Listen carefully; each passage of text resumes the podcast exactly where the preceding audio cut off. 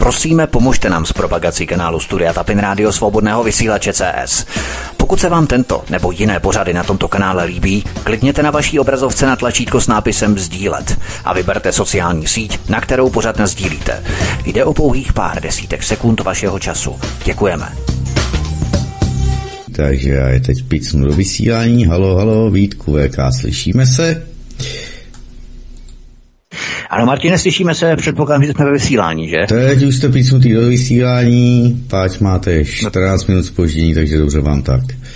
Jsme propíchnutý přímo, tak to je fajn, to jsme velmi rádi. Takže tě zdravím, Martine, ahoj, zdravím, přeju krásný večer a zdravím i TVVK, ahoj. No ahoj Vítku, ahoj Martine, já vás zdravím. No tak se pustíme do prvního tématu. Začínáme přesně s tou akademickou čtvrthodinkou. Já doufám, že máte všechno připravené, že jsou všechny jako poznámkové bloky, notýsky, že jo, jako, jako tam v té v Koreji nahoře. Takže si dělat poznámky, zaznamenávat si je to důležité, protože to jednou budete ukazovat svým vnoučatům. Takže já doufám, že se vám to bude líbit. No a pustíme se do prvního tématu. Já myslím, že vnoučata si budou číst ve virtuální podobě, takže spíš se dělat poznámky ne na notýsek, protože VK ty jsi taková stará škola, konzervativní, ale musíme to psát na klávesnici. Já myslím, že když máš ten Ironet, tak to musíš vědět, a že nebo, spíše nebo, na klávesnici. na klávesnici, no samozřejmě, no. tak, k tomu potřebujete elektriku, až elektrika nebude, budete se muset vrátit k tušce a k papíru, to že jo, protože to uh, se velice rychle blíží s těmi procesy, které uh, máme před sebou no, nedej bože. Takže prv, do prvního tématu se pustíme, Vítko, ty to uvedeš a já se do toho pustím. Fajn, půjdeme do prvního tématu. Já myslím, že každý eh, ví, jaká témata máme na programu, protože jsme to publikovali na našem webu, respektive facebookové stránce svobodného vysílače a tak dále, samozřejmě i na VK.com a dalších platformách. Dejte své špinavé ruce pryč od Turecka, nikoli od svobodného vysílače, ale od Turecka. A nevměšujte se do vnitřních záležitostí Maďarska. Dvě země, dva ministři a křik na dva americké velvyslance. Myslím, že podrobnosti není asi třeba moc rozebírat, nicméně několik dní po tomto křiku v Turecku proběhlo obrovské zemětřesení v zemi a vedlejší síly. Americká armáda má technologie pro hloubkovou tomografii země a možnosti zaměření elektromagnetického poprsku na tektonické zlomy, které dokáží pod relativně malou eh, energií rozvibrovat danou lokalitu a zemětřesení vyvolat. Ty dokumenty Tady mám i konkrétní výroky amerických kongresmenů a ministrů obrany a tak dále. Připravuju o tom trojdílný speciál Planeta jako zbraň. Já to budu vysílat ale za další dobu, protože přece jenom rádio nás neuživí a musíme prostě makat v rámci civilního jobu, civilní práce a aby jsme zaplatili účty, tak to všechno dlouho trvá. Nicméně VK, myslíš, že tak obrovské zemětřesení má s tímto vypráskáním amerického velvyslance v Turecku nějakou souvislost, respektive je reálné provést takovouto odvetu, protože ve hře je zbližování Turecka s Ruskem a tam už nejde o nějaké řečičky diplomatů byť bez rukaviček.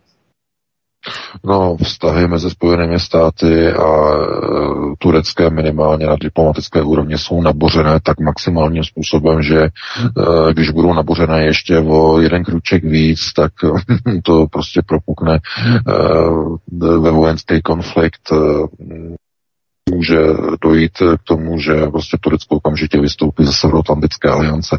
Ty vztahy jsou nabořené od roku 2016, když se provalilo a ukázalo, že ten eh, v létě, že počátkem toho léta eh, pokus o státní převrat a o svržení Erdoana eh, byl řízený ze Spojených států, to bylo konečný, to bylo finální. Přitom Turci věděli, že američané se snaží dlouhodobě o svržení Erdoganovy vlády ale eh, bylo to jenom takové, eh, takové do té doby jenom finanční snažení. Eh, američané dlouhodobě sponzorovali opozici v Turecku proti Erdoganovi. Sponzorovali turecké neziskovky proti Erdoganovi, ale protože to nepomáhalo, tak se rozhodli, že ho zkrátka odstaví tím, že eh, tam zinscenují a prostě provedou prostě vojenský puč. Je to stará škola, američané, Chile, že jo, a v mnoha dalších zemích to oni umí. Jenže ono to nevyšlo. Ono se ukázalo, že ta podpora ze strany turecké armády je velmi nízká, velmi malá pro myšlenku eh, svržení Erdoana a e, ten puč byl, e, byl potlačen. To byl velký setback, e, velký zklamání pro Američany a od té doby, od té doby je Erdogan na válečné stezce s Američany, protože jim to nemůže zapomenout a kdyby jenom zapomenout, oni v tom pokračují. Proto minister, že ministr vnitra měl to povídání, že všichni američtí velvyslanci, kteří e, přijdou prostě do Istanbulu, který prostě, nebo do Ankary, kteří prostě přijdou, e, tak se hned první věc, co se snaží, že prostě organizují ostatní e, velvyslance z Evropské unie proti Erdoganovi, jak ho oslabit, e, jak prostě zorchestrovat e, převrat e, v Turecku.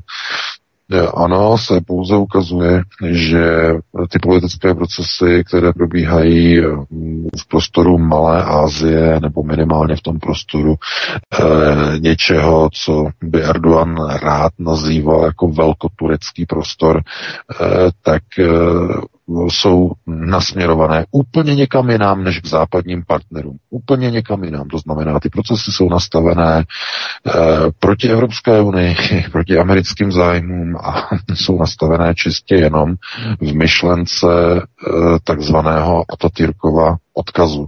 To znamená návrat eh, jakéhosi velkotureckého modelu, eh, který se Erdogan konec konců mm, snaží mm, od počátku své kariéry eh, ještě jako tehdejšího starosty Istanbulu.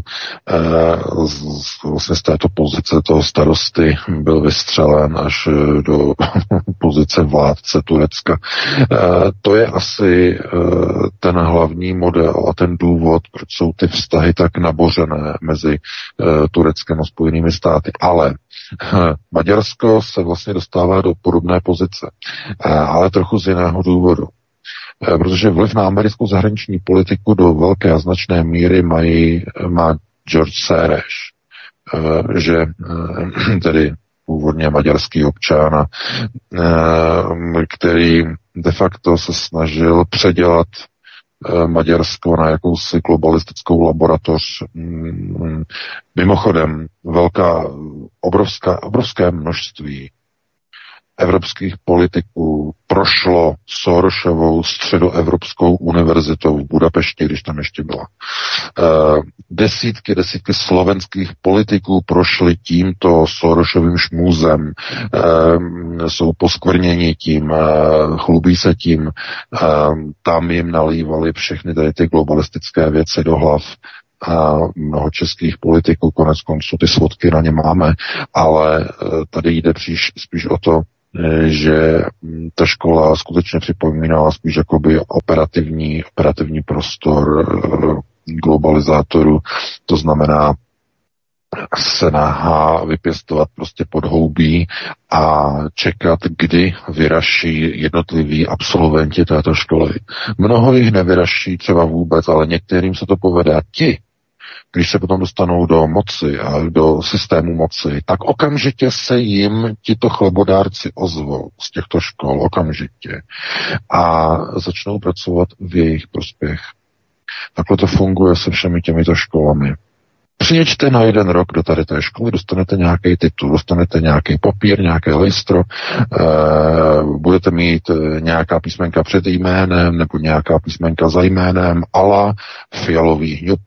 To znamená, čím více profesor, tím více Adidas. A když e, začnou procesy, politické procesy probíhat e, do takové míry, že se překlápí na šestou prioritu, to znamená do válečného stavu, tak tito politici se stávají všeho schopnými. Jsou schopni úplně všeho. Třeba zatáhnout vlastní zemi do války. A to, co se odehrává v posledních hodinách, bychom mohli říct, na Ukrajině, je doslova dech beroucí. O Američanech se říká, že nemají žádné přátele. Američané nemají žádné přátele. Američané mají jenom své zájmy. A na Ukrajině teď začínají v posledních hodinách, nebo ono už je to v posledních několik týdnů, hm, posledních dnů, ale především teď, uh, unikat neuvěřitelné informace.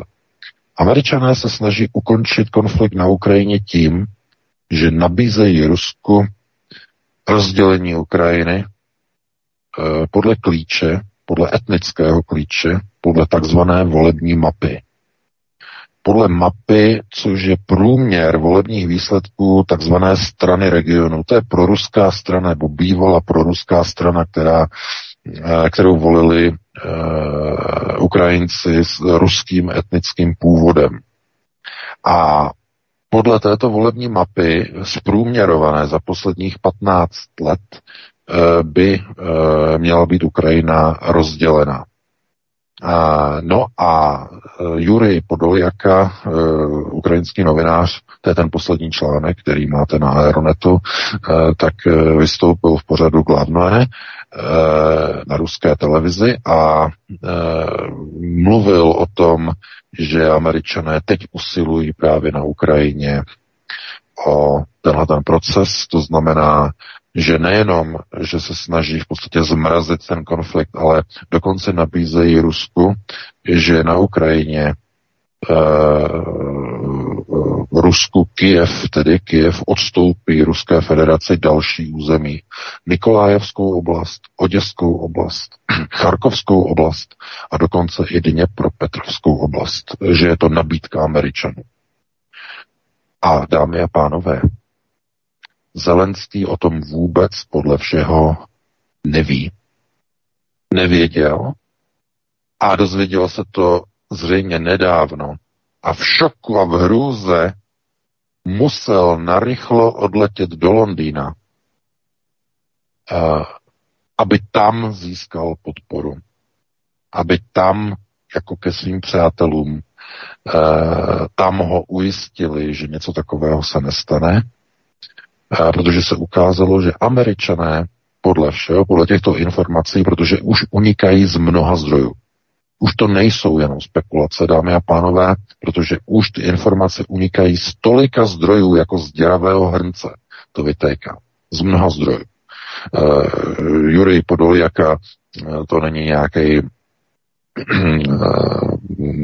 zdroj, eh, který by uh, prostě někde prostě se objevil z ničeho nic, to je uh, analytik, který um, zrovna nemá úplně až tak optimální nebo dobrý názory na Putina, na celou operaci a tak dále, tak dále, jako Ukrajinec, prostě to tam má jiné kvalitativní postoje a tak dále.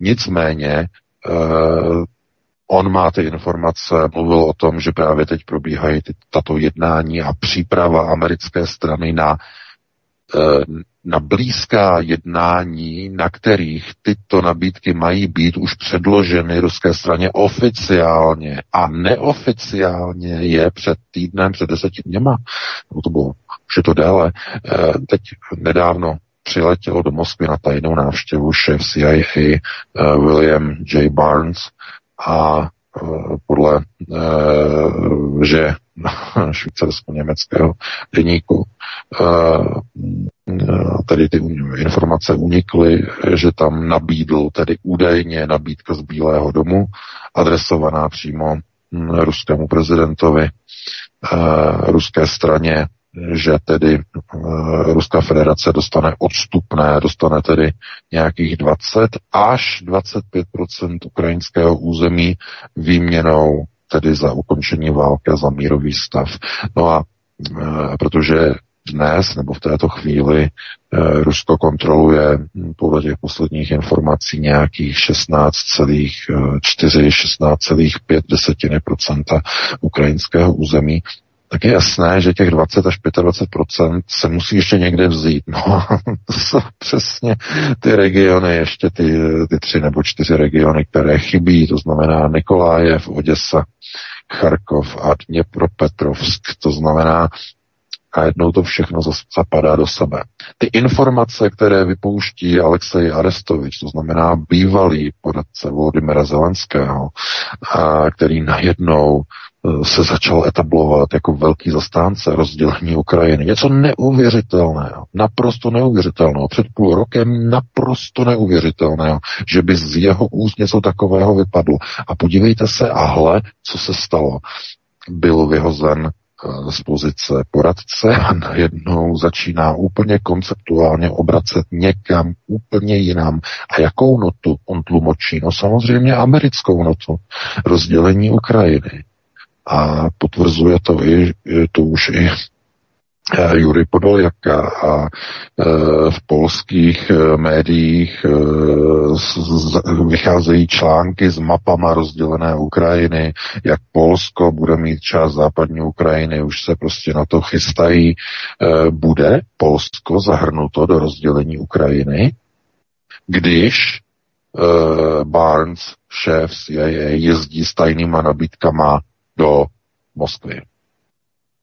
Bude bude Polsko mít také podíl na takzvaném katu, to znamená na, že jo, na rozdělování uh, Ukrajiny taky nějaký svůj podíl? Nebo, to bude, nebo si to američani nechají jenom pro sebe všechno? To znamená, Rusové budou mít eh, velkou část uh, na východ od Dněpru, by tam měli velkou část, vlastně skoro celý jich, Ukrajincům by asi zůstala nějaká oblast a přístup Černému moři s výjimkou teda té asi oděské oblasti. Tam ta malá část, která je k hranicím s Rumunskem, tak tam by asi něco zůstalo.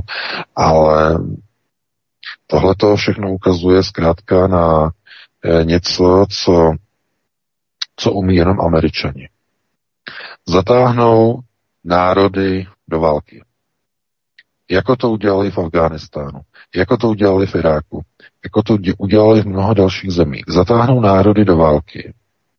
Ten národ, který je zatažen do války, tí, mluvíme teď o Ukrajincích, ale ještě před dvěma roky jsme mohli mluvit o Afgáncích. Zatáhli do války, jejich vlády e, transformoval, plně amerikanizoval a po 20 letech najednou si to rozmyslel, že prostě to nemá smysl, zbalil saky paky a vyklidil prostor a umožnil návrat Talibanu. Do dneška tomu nikdo nerozumí. Jak si někdo něco takového může dovolit těm spojencům, těm, eh, těm talibům. Teda k těm spojencům. No tak ano, samozřejmě, ale k těm Afgáncům, té afgánské vlády, Hamida Karzájího, už se skoro nikdo nespomíná na jméno toho prezidenta, že jo? Který tam byl, loukový prezident. Po 20 letech je opustili a mnoho z nich uteklo, že jo, z toho Afganistánu. Teď je tam u moci Taliban. A všechno je tam zase jakoby ve starých kolejích, ale pouze s tím rozdílem, že ti Afgánci si mohli znovu vyzkoušet na vlastní kůži, že Američani nemají žádné spojence, nemají žádné partnery, mají jenom své zájmy.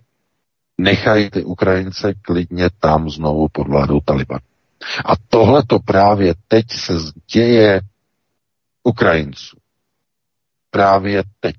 A Zelenský, feťák, který je neustále na kokainových dojezdech, v každém vysílání, tak jemu to došlo v posledních dnech, že američané jedou na Ukrajině afgánský model vycouvání z konfliktu, ale vycouvání způsobem, že na tom chtějí ještě vydělat. Jak? No, přesně jak o tom hovoří Alexej Arestovič jak začíná dělat propagaci ve svých uh, videokástech, jak začíná zpracovávat ukrajinskou veřejnost. Jak uh, v tom videu říkal, že máme šanci porazit Rusy, nemáme šanci porazit Rusy. Uh, mají, můžou, jsou schopni mobilizovat každé tři měsíce 200 tisíc mužů. Máme my takové e, kapacity? Nemáme. Budeme mít vojáky tenhle ten rok? Nebudeme. Budeme je mít příští rok? Nebudeme. Takže co nám zbývá? No a začalo prosazovat myšlenku rozdělení Ukrajiny. A že rozdělení Ukrajiny by mělo mnoho bonusů. No, jakých bonusů? No, s tím se dívá samozřejmě na model Jižní Koreje. Dívá se na model Izraele po šestidenní válce. To znamená, Uh, snaží se teď v informačním prostoru, ukrajinském informačním prostoru, prodat Ukrajincům myšlenku, aby přistoupili na rozdělení Ukrajiny a musí to mít nějaký cukr. Musí to být podcukrovaný. Ta bolest, ta rána rozlomení Ukrajiny pro Ukrajince, kteří byli naočkováni po dobu osmi let obrovským nacionalismem po roku 2014, tak teď je třeba to nějak neutralizovat. Je třeba sypat cukr těm Ukrajincům pořádně, aby tu myšlenku toho, že bude Ukrajina menší, ale bude bohatší a bude, e, bude větší konjunktura. Samozřejmě, že nebude, protože k tomu, aby nějaká země prostě prosperovala, potřebujete národ, který je pracovitý a e, který má charakter prostě dříčů a který prostě nejede úplně všechny ty procesy, které prostě, na kterých je Ukrajina založená, že jo. Uh, takže, ale ten obraz je vykreslován zkrátka takovým způsobem, aby vě, ne všichni, ale většina té ukrajinské společnosti, aby si uvědomila, že ta válka vyhrát nejde, že když bude pokračovat ta válka, všichni umřou, což je velice reálné, a že když se ta země rozdělí, tak ten problém bude vyřešený na pořád. No a ten zbytek té Ukrajiny, který tedy jako zůstane teda ukrajinský, tak dostane bezpečnostní garance od Spojených států. Podobně jako Jižní Korea nebo podobně jako Izrael. V téhle fázi, dámy a pánové, už se nemluví o participaci Severoatlantické aliance. Američané jedou solitér na Ukrajině. Solitér. A to je třeba rozlišovat. Tohle to oni dělají velice často. Oni používají Severoatlantickou alianci jako e, takovou zástěrku, když potřebují prostě někde mít nějaké alibi, tak alianční mise, pošleme tam 200 vojáků a už to, už to není americká válka, je to, je to, je to alianční záležitost, že jo, prostě fíkové listí, prostě někam je třeba nasunu. Ale tyhle ty akce, které se týkají eh, mocenských zájmů, silových zájmů Spojených států, tam si jedou američané tvrdý solitér. E, nikoho tam jiného nepouští. A Severoatlantická aliance, ty členové, ti menší členové, si to začali uvědomovat, že američané chtějí rozdělit Ukrajinu a poskytnout bezpečnostní garance Ukrajině ve jménu armády Spojených států, to znamená americká armáda. Tím by získala hm, nejenom americká armáda, ale Amerika by získala obrovskou moc a kontrolu nad Ukrajinou ve stejném způsobu, a ve stejném úchopu, jak eh, Spojené státy kontrolují celou Jižní Koreu. A samozřejmě, jaký vliv a kontrolu mají nad Izraelem, i když pozor, ten Izrael, na ten je třeba se dívat jako na e, propojení e, de facto židovské Ameriky se sionistickým procesem Izraele. Minimálně tedy modelem sionistického Izraele, který je tady politickým ukotvením sionistických procesů v Izraeli ale samotný Izrael nelze celý označovat za sionistický projekt. Ta původní myšlenka samozřejmě byla sionistická, ale eh, v dnešním Izraeli, po té, co se tam po rozpadu Sovětského svazu nasáčkovali tisíce ruských židů eh, a obsadili mnoho vysokých funkcí v celém Izraeli, tak dneska už rozhodně nelze eh, Izrael označovat za sionistický projekt. To už dneska ani náhodou, ani omylem. A e, proto napojení na Spojené státy je tam spíš obráceně, že Izrael si řekl, takhle to bude, Spojené státy nám když tak pomůžou vojensky, kdyby náhodou Arabové na nás zautočili, my si takzvaně zvedneme telefon, zavoláme e, americkou armádu a oni nám pomůžou. Takže ten izraelský, izraelský model je trochu Eh, posunuté, trochu významově. Ale ten korejský model je naprosto výstižný. To znamená, mm, tam to dopadlo přesně tak, jak oni si teď představují, že to dopadne na Ukrajině. To znamená, ani jedna strana nemůže obsadit úplně všechno to, co by chtěla. Ukrajinci nemůžou a nemaj, eh, nebudou mít síly vytlačit ruskou armádu ani omylem a pokud se nestane nějaký zázrak, ani ruská armáda nebude mít sílu úplně obsadit celou Ukrajinu. Takže ten spor eh, tam zůstane jakoby nějak zakonzervovaný. A jak to vyřešit? No, to je teď právě to, o čem jsem psal. To znamená, eh, rozdělení Ukrajiny vysí doslova ve vzduchu. To, proč na to ještě Moskva nepřistupuje, je, že se jí do toho nechce. A proč se do toho Moskvy nechce? No, protože přistoupit na rozdělení Ukrajiny by znamenalo, že na té druhé straně té hranice bude americká armáda. I když třeba nějaká jenom symbolická, ale americká. A to samozřejmě Kreml nechce. Na straně druhé realita je taková, že hm, Kreml by potřeboval k obsazení celé Ukrajiny 2 miliony mužů. To je samozřejmě číslo, které teď eh, zaznělo eh, v pořadu eh, Vladimira Solověva. A tam se na tom shodli, že 2 miliony minimálně. Minimálně. Takové číslo mobilizovat Kreml nebude. Minimálně ne ve stavu, dokud by nevypukla nějaká prostě otevřená válka mezi Severoatlantskou aliancí úplně na full scale, znamená eh, plně rozvinutá úplně na všech úrovních, tak eh, v tom případě jo, ale dokud to bude mít tenhle ten komorní charakter, jakési speciální vojenské eh, kvazi operace, tak povolat tolik, tolik branců by opravdu Kremlu neprošlo. To, tam by proto nebyla ani odvaha něco takového provést. Takže jak to vyřešit. A otevírá se pouze jedna jediná možnost. Nakonec přistoupit na nějaké rozdělení té Ukrajiny. E, protože ani jedna strana nebude mít sílu v tom konfliktu zvítězit. To je realita. A to zaznělo i u Solověva v pořadu. E, to znamená, kde je definice toho vítězství. No, definice vítězství byla, kdyby ruská armáda vytlačila všechny ty nacisty a nácky úplně eh, z celé Ukrajiny. A kde jich je nejvíce? Konceptuální otázka. No, na západě, tam, kde se Rusové ještě vůbec zatím ani nedostali. Ten kam je vytlačili, vytlačili je k nám, že jo, ty nacisty. Tak, no, tak můžeme, ale jako, jo? Oni, oni už v Evropě jsou, oni v Evropě jsou, je jich skoro 7 milionů a e, bude jich samozřejmě víc, ale tady jde především o to, že ta Ukrajina se skutečně bude transformovat a část té Ukrajiny se přesune do Evropské unie. Přesune se, část se přesune do Polska, část do České republiky, do Slovenska.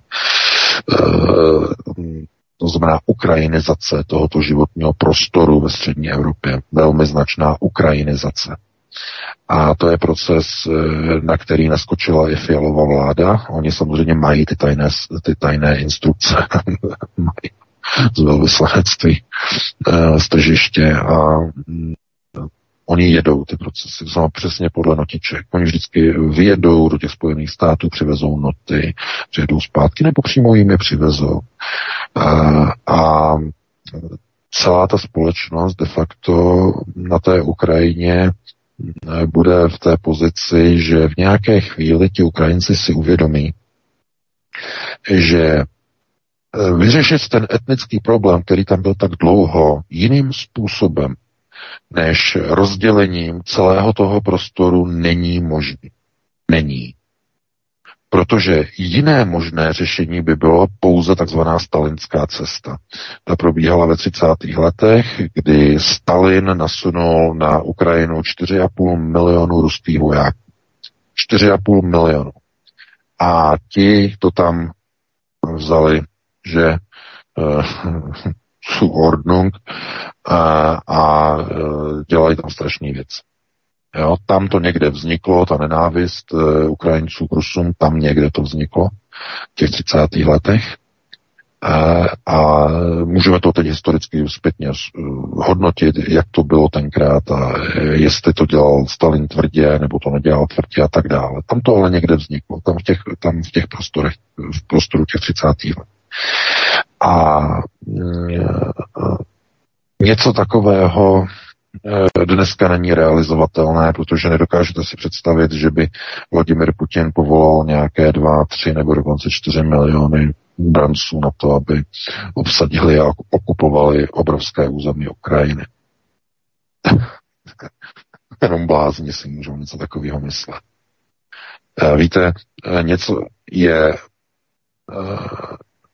konceptualita spočívá vlastně ve zhodnocování, ve zhodnocování e, faktů možného, to znamená ty možnosti, které jsou možné.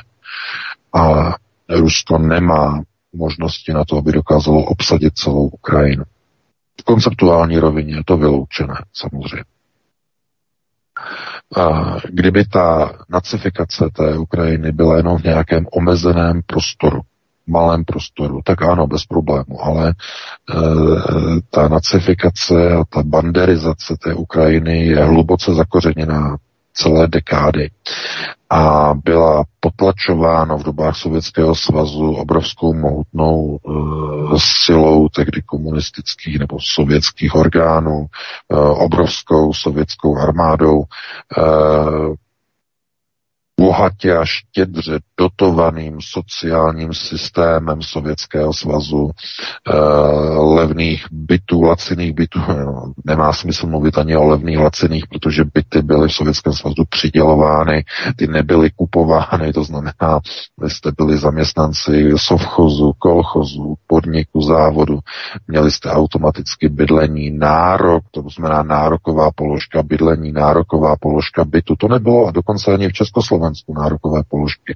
Měli jste pouze benefitní položky, že když jste šli pracovat pro podnik v Československu, tak jste mohli dostat ubytování na ubytovně a potom za nějaký čas, když jste se ověřili, eh, osvědčili, tak jste dostali třeba byt, který se mezi tím stavil někde na nějakém sídlišti a podobně, eh, ale to, to bylo, eh, to bylo, nebylo to tak úplně časté, eh, že by to prostě se dalo na to spoléhat, protože to bylo nedostatkové zboží samozřejmě, ale v tom Sovětském svazu ne. Tam skutečně eh, se stavělo doslova hm, takovým tempem tak neuvěřitelně, že tam opravdu každý zaměstnanec, který tam byl, tak prostě dostal přidělený zkrátka byt a to jako eh, je něco, co nikde jinde na světě nebylo realizováno. Samozřejmě, že do dneška vlastně ty domy tam eh, stojí a někdo řekne, že prostě jaká je kvalita jako těch domů a podobně, ale eh, zkrátka to bydlení tam měli vždycky zajištěno a po druhé světové válce Ukrajina byla úplně celá rebudována, byla prostě rozestavěná. Všechno to, co stojí na Ukrajině, nebo tak no, dneska už třeba se nestojí eh, kvůli eh, tomu konfliktu, ale to, co tam stálo ještě do nedávna, tak bylo vybudováno po druhé světové válce úplně na novo. Ukrajina. A ono se často, jenom s přesahem, často se říká, že nejstrašnější bombardování, že jo, druhé světové války bylo nálet na Drážďany, že jo, srovnání Drážďan se zemí a také Hamburg, samozřejmě, vypálení Hamburgu, že e,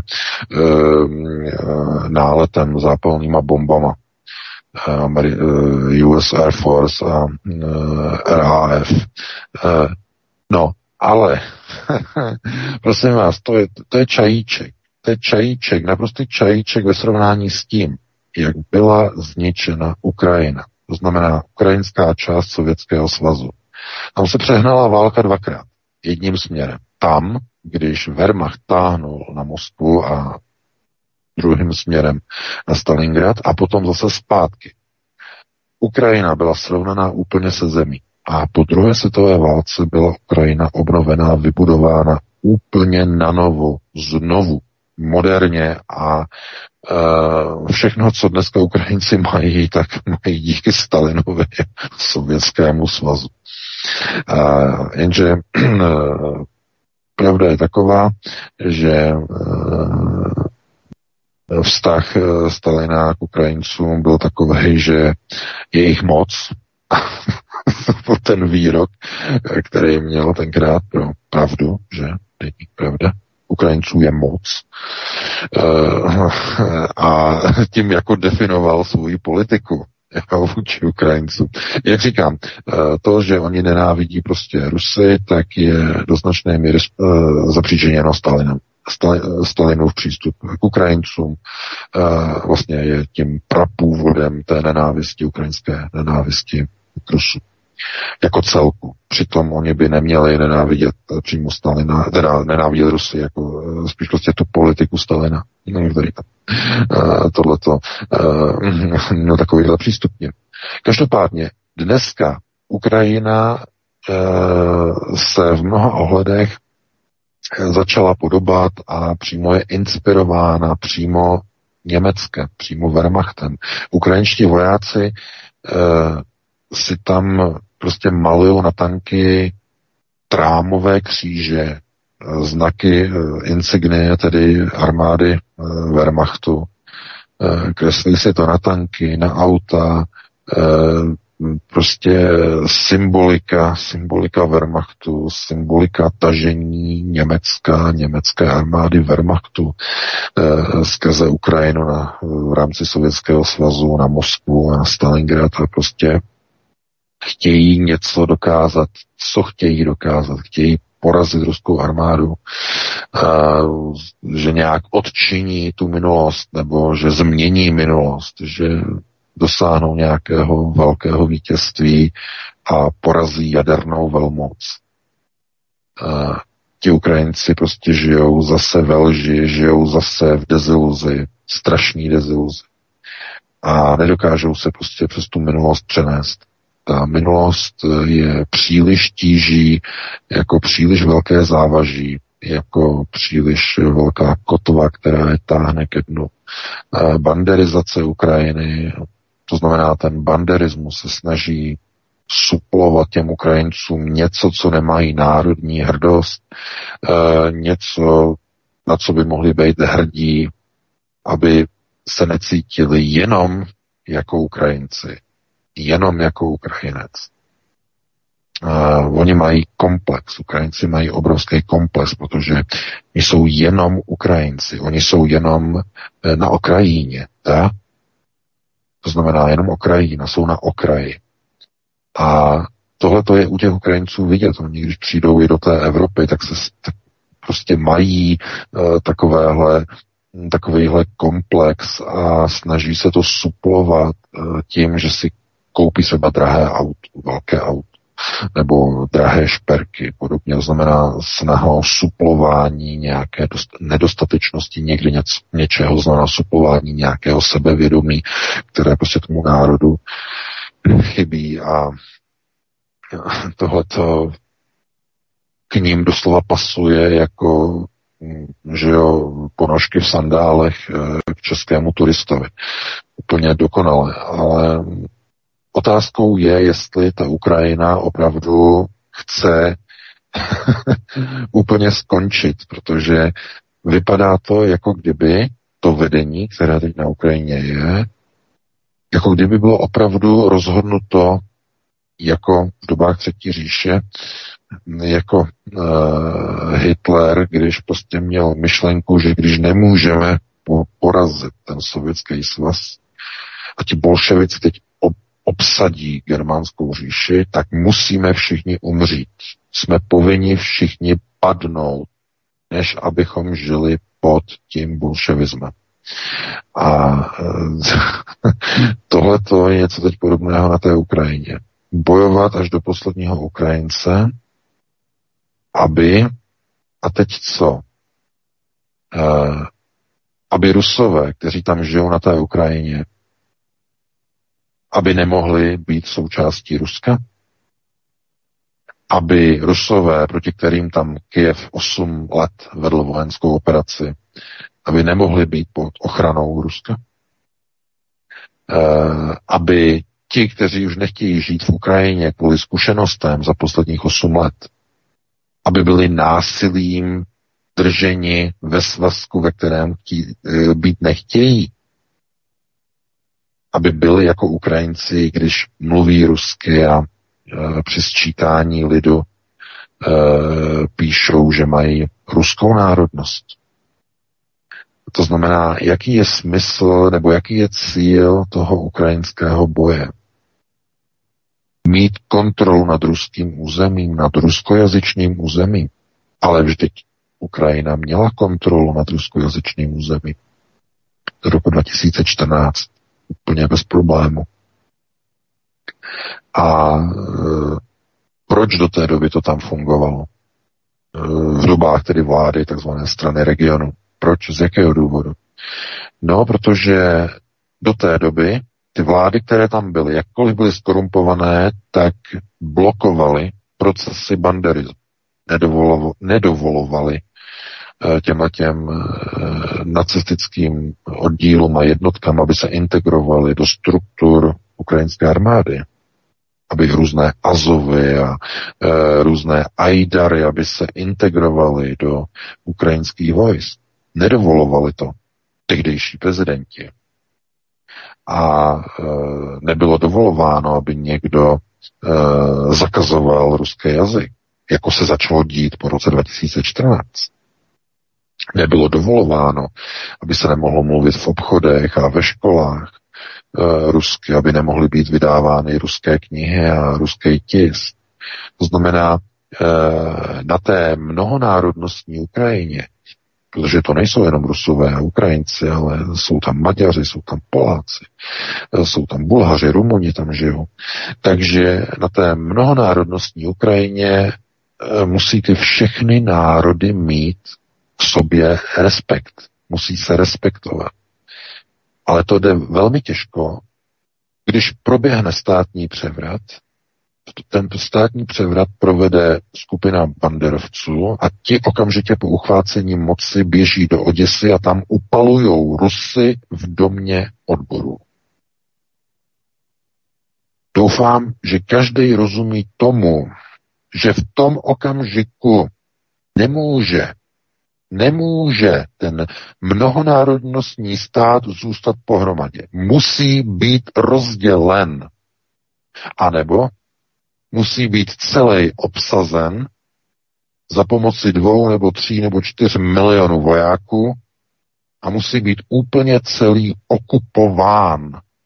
A po dobu mnoha let musí být kontrolován okupační zprávou, musí docházet e, k čištění, ideově, ideologickému čištění obyvatelstva, k denacifikaci, e, tedy k procesu, který probíhal tady v Německu skoro 30 let po druhé světové válce. Takhle dlouho ten okupační systém musí trvat v té zemi. A pokud si někdo myslí, že tohle to má Rusko v plánu, že takhle chce uh, tedy vyřešit ten problém, tak je, tak je asi naivní, nezná souvislosti ani strukturu řízení teď v Kremlu, které tam funguje od roku 99 pod, uh, dvěma křídly světového uh, židovstva, že? To znamená Ruský židovský kongres a Federace židovských obcí Ruské federace. To jsou dvě, dvě hlavní křídla, která kontrolují celý Kreml od zhora dolů.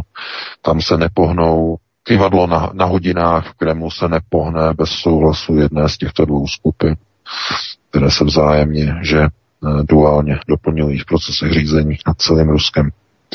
A e, všechno to, co probíhá e, na poli Ukrajiny, jsou procesy, které vedou eh, tedy zajišťování zájmu jak tedy ruského národa, tak samozřejmě i eh, k zájmům těch dvou, těch dvou skupin, které kontrolují veškerou moc nad Kremlem. Eh, ty zájmy jsou velmi zvláštní, jsou obchodně, liturgicky, organizačně, majetkově, sociálně propojené mnoha, na mnoha, mnoha eh, různých úrovních. Eh, takže běžnému, obyčejnému lajkovi, když se na to dívá, tak to třeba nedává nějaký smysl, eh, to, co tam probíhá. Každopádně probíhá jenom to, co je dovoleno, to, co je povoleno. Nic jiného tam neprobíhá. A to, že bylo povoleno to, co proběhlo 24. února minulého roku, bylo povoleno až po osmi letech. Po osmi dlouhých letech. Kdy? No ve chvíli, kdy Severoatlantická aliance na konci roku 2021 odmítla návrhy Moskvy na vyřešení vztahu mezi Ruskem a Severoatlantickou aliancí. Ve chvíli, kdy byl odmítnut požadavek Moskvy na neutralitu a na garanci neutrality Ukrajiny. Tom okamžiku se ukázalo, že ty plány na nasunutí vojsk, západních vojsk, především americké armády na Ukrajinu, jsou tak silné a jsou tak mohutné, že jinak než vojenským řešením to zkrátka vyřešit nejde. A teprve v tom okamžiku Kreml dostal souhlas. To, že tam na tom Donbasu 8 let umírali Rusové, to nikomu nevadilo. Kdyby v tom roce 2021 američané nešlápli na plyn a nezačali ten proces nasunování těch zbraní na Ukrajinu, tak tam ti uh, Ukrajinci s ruským etnickým původem na tom Donbasu umírali do dneška. Do dneška by tam je Ukrajinci ostřelovali a umírali by tam děti. Do dneška by to tam tak potrvalo. 8 let, 9 let, 10 let, 20 let, 30 let. Nebylo by dovoleno jim pomoct těm lidem. Ale ve chvíli, kdy byly ohroženy zájmy těchto těch dvou skupin v Kremlu, v tom okamžiku byl dán příkaz k zásahu na šesté prioritě. Uh, proč myslíte, že teď začal zásah proti Igoru Kolomojskému, bývalému sponzorovi Volodymyra Zelenského. Mu tam dělali prohlídku, že mu tam zabavili nějaké věci. To znamená, co se stalo?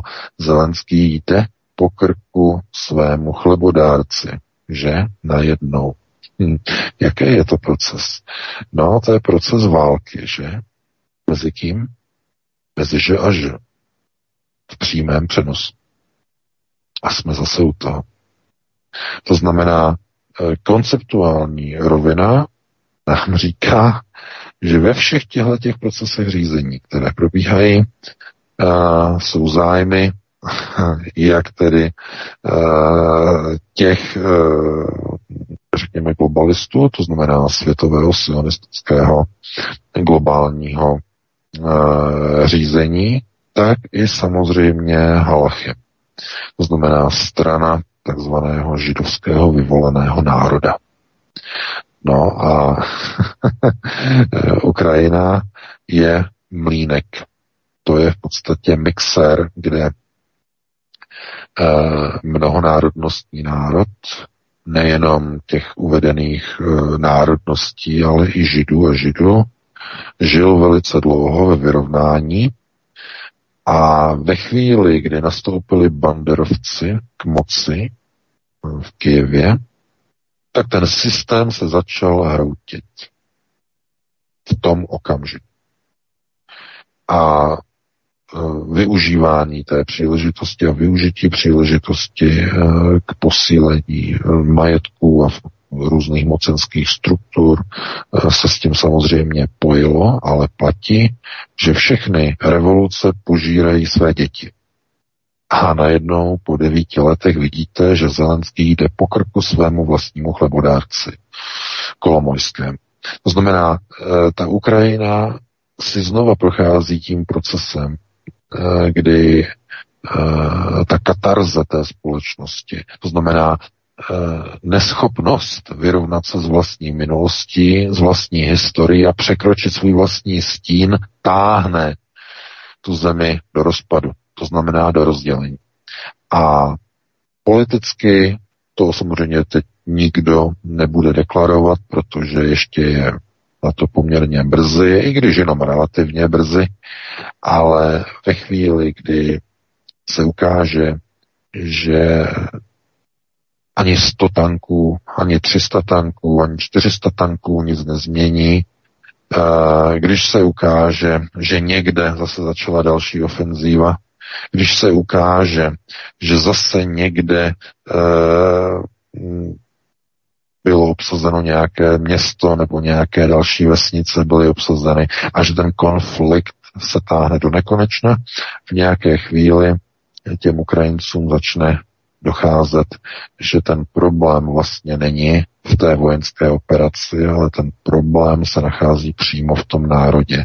To znamená, je to boj e, kvůli etnické otázce, která tam vždycky byla a jestliže eh, ve společnosti je nenávist vůči Rusům, historicky, řekněme, zakotvená, tak eh, ten národ de facto se nedokáže nikam posunout. To znamená, ta nenávist té společnosti zůstane a ti, kteří tam nebudou moci zůstat, ti se přesunou do Evropy. To znamená do Evropské unie. A ukrajinizace Evropy je na jinou diskuzi. Protože proces ukrajinizace bude probíhat právě z těch titulů těch osob a těch lidí, kteří nebudou chtít na té Ukrajině zůstat, protože systém řízení, který tam bude nastaven, i po, té, po válce, která skončí, i poté, až tam bude nastaven, už nebude kompatibilní s podporou banderismu a neonacismu. Nebude už kompatibilní. Oni se budou muset přesunout do Polska. Budou se muset přesunout do České republiky protože v České republice je vynikající podhoubí pro banderismus, pro myšlenky neonacismu, eh, které podporuje přímo vláda Petra Fialy, že? To znamená rozdělování společnosti na ty dobré a na e, dezoláty a na proruské šváby. To je fašizace, to je, fašiz, to je fašizační proces. To jede přímo vláda, to jede přímo Fiala. To znamená jeho důstojník, že jo, řídící Rakušan. To znamená, e, to je ideální prostor pro ty Ukrajince s banderovským tedy nábojem, naprosto ideální. Ještě lepší než Česká republika je Polsko. Proč? No, to je to trošku zvláštní. Oni Poláci nemusí moc Ukrajince, ale jedno mají společné. Nenávist k Rusu. Nenávist k Rusům spojuje Poláky a Ukrajince do, do naprosto ideálního duetu, ale naprosto ideálního, protože eh, těžko najdete dva národy, které by více nenáviděli Rusy, než jsou Poláci a Ukrajinci. to, je, to je asi tak nejlepší. Že jo, eh, Češi ty mají, vzpom, ty mají vzpomínku na rok 68, eh, protože eh, nedokážou chápat konceptuální souvislosti toho roku, nikdo jim to nevysvětlil, k čemu došlo, že soudruzi se nedokázali dohodnout. soudruzi, část soudruhů si pozvala sovětská vojska s vacím dopisem. Část veřejnosti tomu tleskala, ta druhá, ta byla nasraná a ta, která byla nasraná, získala moc v roce 89 nad Československem. Takže kdo přijde k moci, rozhoduje a přepisuje dějiny. Ne dějiny, historii. Že? A z tohoto důvodu po 33, 34 letech se díváme, nebo společnost se dívá na rok 68 jako na něco tragického, strašného. No ale to bylo pnutí ve společnosti. Část lidí zkrátka e, nechtěla kapitalismus, chtěli budovat socialismus, Tehdy bylo teprve, eh, to bylo 23 let po druhé světové válce, jenom 23 let po druhé světové, takže eh, eh, dívat se na to jako na něco, co prostě poznamenalo národ, je do značné míry falešné. Protože ta vůle lidu byla potom deklarována v následujících volbách. Lidé šli k volbám a hlasovali a házeli do kaslíku růžovou, že kandidátku Národní fronty. Všichni hlasovali. Všichni byli spokojeni. A někdo může říkat, no ale oni přece drželi hubu a krok. Ano, samozřejmě. drželi hubu a krok. Jako dneska. Jdou k volbám a volí generála. Je jim jedno, že to je bývalý rozvědčík, je jedno, že to byl šéf stranické, buňky stranické organizace KSČ. Ne, dneska to nikomu nevadí. Jdou a hlasují. A to, že se provádí procesy na válku, nikomu to nezajímá. Oni jdou a mlčí. Nikdo nedělá žádné demonstrace. Jdou a mlčí. Takže kdo si dovoluje kritizovat rok 68? No tak lidi vyšli tenkrát do ulic. Byli, že jo, proti ruské armádě, minimálně v Praze. No a v kterých dalších městech vyšli Češi do ulic? No. A jsme se u toho. to už tak divoký nebylo v ostatních městech. To je právě ten problém. Praha je jiná. Praha je jiná. Tam prostě je to úplně jiné a to bychom mohli prostě přecházet do mnoha, mnoha souvislostí, e, proč zrovna Praha je vybrána e, globalisty, proč zrovna e, Praha je centrem světového židovstva, proč tím centrem není třeba Vídeň nebo hm, já nevím, třeba Řím a podobně. E, ty souvislosti jsou s velkými přesahy, ale na to nemáme čas, protože tady tím tématem s velkým přesahem e, jsme no, zabili hodinu našeho pořadu, takže máme 20-40 výtků, takže e, no, pustíme se do dalšího tématu, bude to zhuštěné, já se to pokusím zkrátit. To VK nevadí, protože ty si tu Ukrajinu v podstatě prolinul v rámci toho tématu, který jsme začali, protože my jsme původně začali Tureckem a potom jsme z geopolitických důvodů si eh, přeřadil na Ukrajinu, ale já bych u toho Turecka ještě setrval velmi skokově. Skokem bych se k tomu vrátil, protože já jsem se na začátku ptal na souvislost s tím zemětřesením. Máš třeba nějaké indikátory z nějakých zdrojů, které by nasvědčovaly tomu, že to zemětřesení bylo uh, uměle vyvolané na margo tedy těch uh, tureckých snah o příchylnost k Rusku a ve jménu tedy nebo na margo těch výroků diplomatů eh, vůči americkému velvyslanci v Turecku, v Ankaře, tak eh, v Istanbulu, tak něco podobného mohlo přijít právě v rámci toho zemětřesení, které mohlo být uměle vyvolané, eh, protože ta souvislost mezi tím několika dny, několik dní potom je docela taková zvláštní. Máš nějaké informace, že by to mohlo být tímto způsobem vyvolané? Eh, pokud bychom chtěli získat nějaké tady ty informace, tak jako první by tohleto začala eh, řešit eh, turecká bulvární média, turecký bulvár, protože ten je zdrojem vždycky zajímavých informací to s velkým předstihem. Ale co se týče tedy vyvolání nebo indukovaného zemětřesení prostřednictvím použití tzv. skalárních zbraní, škálovatelných zbraní, eh, různých rezonátorů a podobně, tak to je zajímavá záležitost samozřejmě.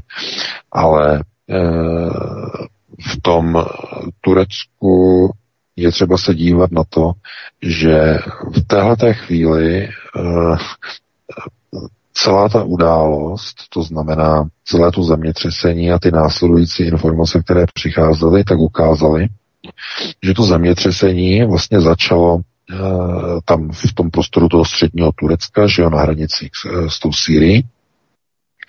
A to zemětřesení, ty seismické vlny se začaly potom šířit směrem k Evropě.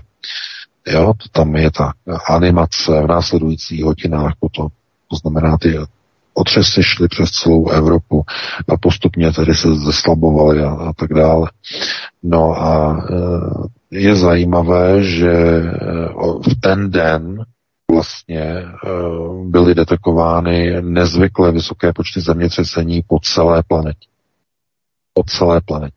Já k tomu chystám článek, mám k tomu nějaké rešerše a e, něco, čemu se říká takzvaný celoplanetární tremor je předpovězen v Talmudu. To je velký. To je velký téma, to mám připravené. Celou, protože v Talmudu stojí a celá země se začne chvět, začnou padat města a e, vzejde tedy e, behemot, vzestup behemota, že? To znamená e, jednoho z nejvyšších důstojníků pekla. E, to zase, to je s okultním přesahem, ale to si nechám do toho článku. Takže takhle bych na to reagoval a asi se pustíme do dalšího tématu, Vít. Pustíme se do druhého tématu, třetí tedy vynecháme, protože to se přímo týkalo Ukrajiny, což jsme vyřešili i v rámci prolinutí s tím Tureckem a Ukrajinou v tom prvním, takže půjdeme do druhého závěrečného tématu na posledních zhruba čtvrt hodiny. Evropští politici vyhrožují Rusku proto, aby odradili Rusko od ukončení bojových operací. Evropa potřebuje krizové řízení a válečný stav proto, aby mohla silově vládnout nad obyvatelstvem jako za covidu. Do samotné Ukrajiny jsme se vypravili analyticky, jak jsem řekl už v předchozím tématu, ale zůstaňme teď tedy v té Evropě. Navazuje tedy ta válečná agenda i když se tedy rýsuje eh, jakési rozdělení Ukrajiny a ukončení toho válečného konfliktu, i když eh, s velmi, řekněme, středně dobou horizontální perspektivou, řekněme, časovou, ale přece jenom se k tomu musí dříve či později dojít, tak eh, navazuje ta válečná agenda na covidovou agendu, kdy se prostě dokončují ty věci, které by nebylo možné zvládnout za covidu, který se začal hroutit, ta agenda se začala hroutit. A teď možná naberou druhý dech v rámci simulace další pandemie po ukončení toho vále, té válečné agendy a přijde znovu tedy farmacie, Big Pharma, po tom, co se napakují zbrojaři, tak přijde Big Pharma opět zase a energetické firmy samozřejmě se napakovaly, tak přijde Big Pharma a znovu začne to kolečko s covidem, akorát trošku odlišným, tak je možné, že Eh, se ty procesy dokončují teď a to, co se nedokončí ani teď, tak eh, přijde znovu covid a znovu to pojede na novo to kolečko. Podívejte se, oni si ověřili od roku 2000 do roku 2021 do konce roku, že jo, za dva roky, během covidové pandemie si ověřili efektivitu krizového řízení. A je úplně jedno, eh, co je příčinou té krize. Jestli to je virová krize, válečná krize, ekonomická krize, energetická krize, jakákoliv krize. Krizové řízení umožňuje utáhnout šrouby a otěže nad populací a přijmout zákony proti lidu a proti národu umožňují jim omezit hotovostní transakce, zavést digitální systémy, umožňují jim omezit svobodu slova, krizová řízení. Oni si nedovolil, nedovolili zablokovat alternativní opoziční weby v době normálního stavu. Ale ve chvíli, kdy přišla válečná krize, Fiala okamžitě vystřelil a vystartoval a zablokoval osm webů. Chtělo to prý jenom odvahu? Z jakého důvodu? No máme krizi. Oni potřebují krizové řízení k prosazování těch zákonů, které v době normálního, nekrizového stavu by společnost nikdy neakceptovala, nikdy by nedovolila vzít si ta práva, ale v době krize ano. V době krizi dá. Chápete? Populace je do značné míry, to je, uh, ano, davo-elitářské řízení, uh, stádové řízení. Populace je stádo, dav. A pokud chcete DAV řídit k něčemu, co se DAVu nelíbí, musíte vytvořit krizi. krizi. Krizový stav. Aby ta populace to přijala, aby měla strach. Strach z viru, strach z války, Eh, strach, strach, strach eh, naprosto čehokoliv. To znamená proces krizového řízení. V krizovém řízení je možné zrychleně přijímat zákony ve sněmovně. Nemusí se probírat eh, dlouho v několika čteních, nemusí se posunovat do jednotlivých výborů. Je možné je den ze dne na den schválit. Ve zrychleném jednání. To je možné pouze v krizových stavech. To znamená, co to je? Zjednodušení výkonu moci, zjednodušení exekutivy, zjednodušení e, legislativy, urychlení. To znamená, všechno, co je třeba pros, e, posunout a prosadit, tak se udělá zrychleně. To samé zakázky, veřejné zakázky. V době krize se nemusí vyhlašovat výběrová řízení. Je-li to zdůvodněné nějakým krizovým stavem. To znamená, já na bráchu, brácha na mě. Však eh, jak, jakým způsobem Ursula von der Leyen podepisovala za kolik? Eh, za 200 miliard? Za kolik 200 eh, miliard eur, nebo kolik to bylo na tři nebo na čtyři roky nakoupila vakcíny pro celou Evropskou unii od Pfizeru a udělala to podle paragrafu o krizovém řízení Evropské unie. No, Takhle se to dělá v době krize. Protože ty zákony, ty krizové zákony, oni potřebují ke svému vládnutí. A uh, oni zjistili, že všechno to, co měli naplánováno, tak se nestihlo během covidové pandemie. krizové stavy skončily. Digitální systém, že jo, digitální reforma, nasunutí digitální měny, eh, odstranění hot, platební hotovosti, nasunutí sociálního kreditu. Tohle to všechno, prostě spousta úkolů, kroků, to se nepodařilo dokončit.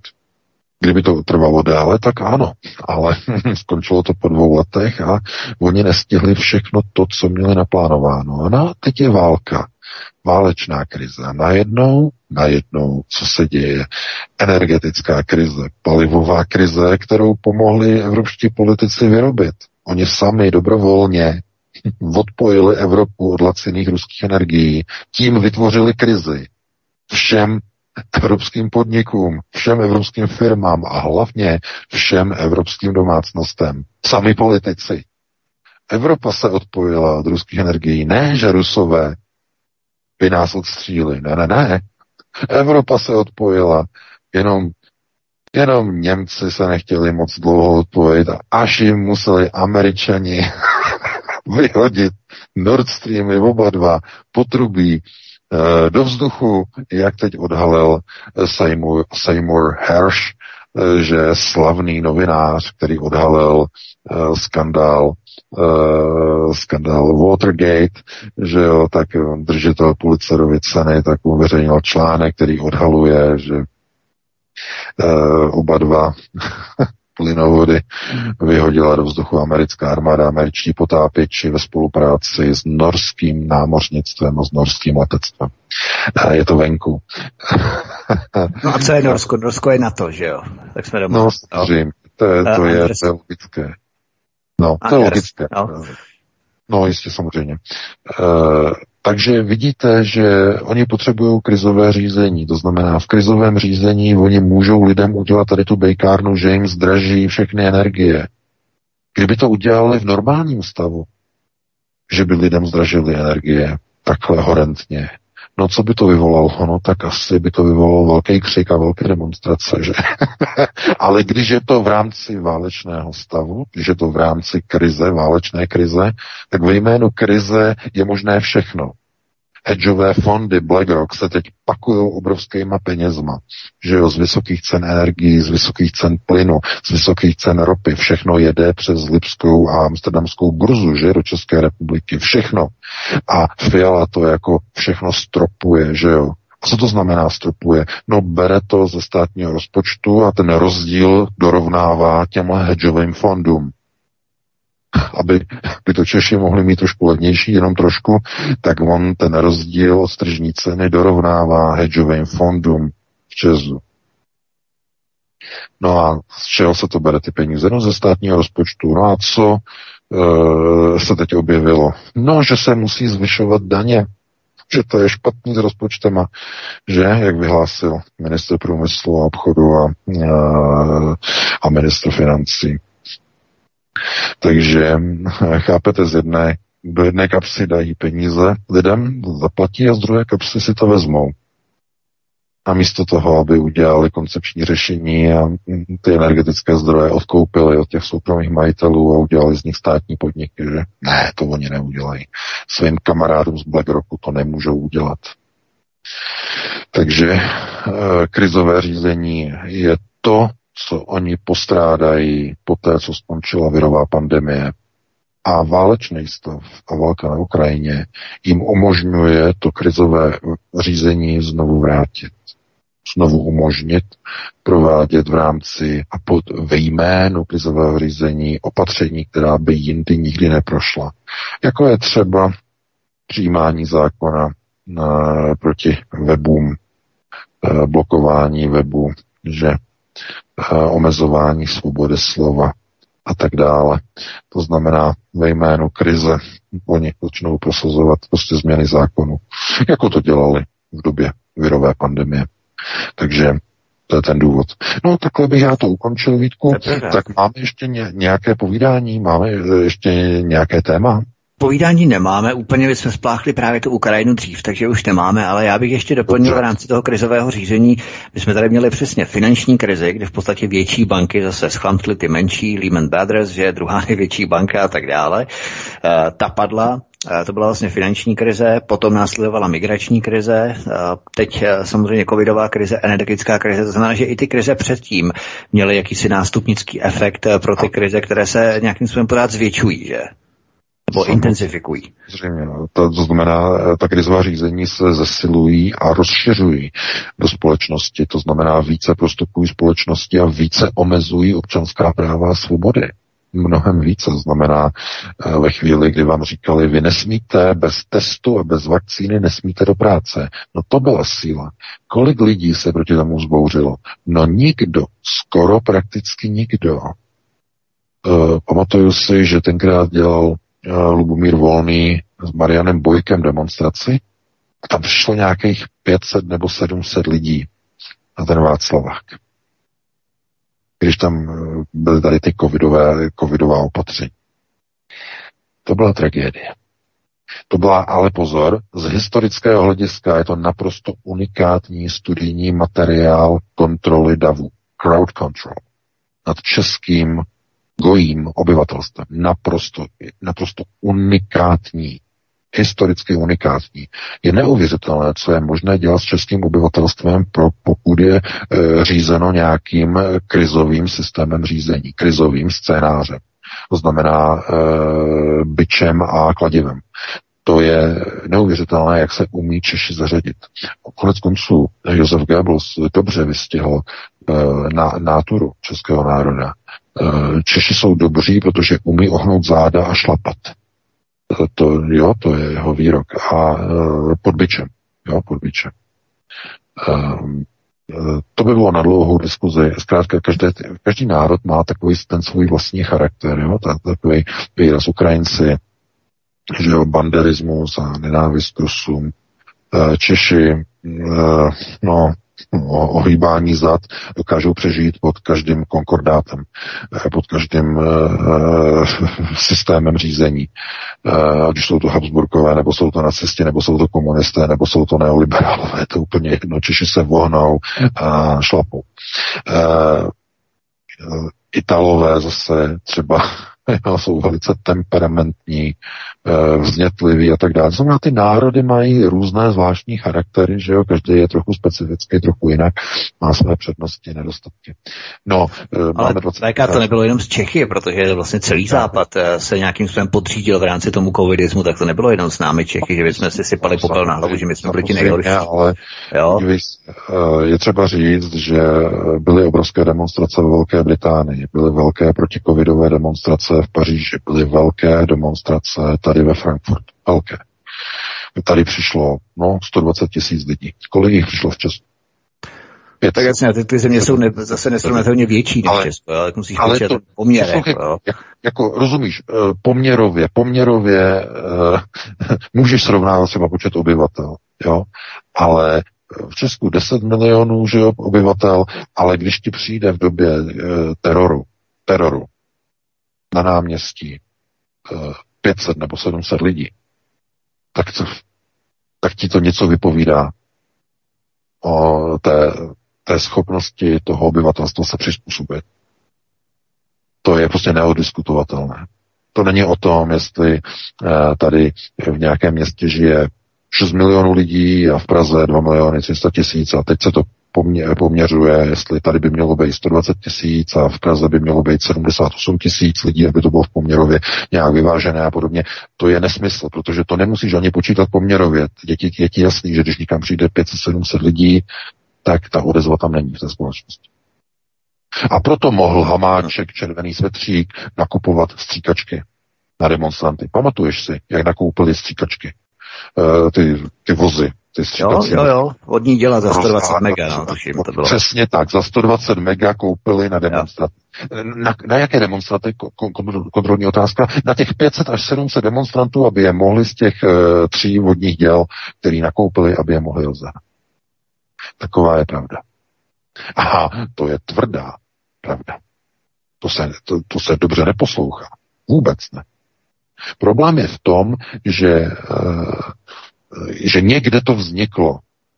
Jestli to bylo uh, po Bílé hoře, kde se změnil prostě ten, to zlomení toho národa, že? nebo to bylo dřív, kde to prostě vzniklo. Jo, to znamená ta odevzdanost tomu režimu, který si dělá s tím národem úplně, co se mu zlíbí, pokud ten, kdo vládne, má prostě silové řízení, má ten pič a to kladivo.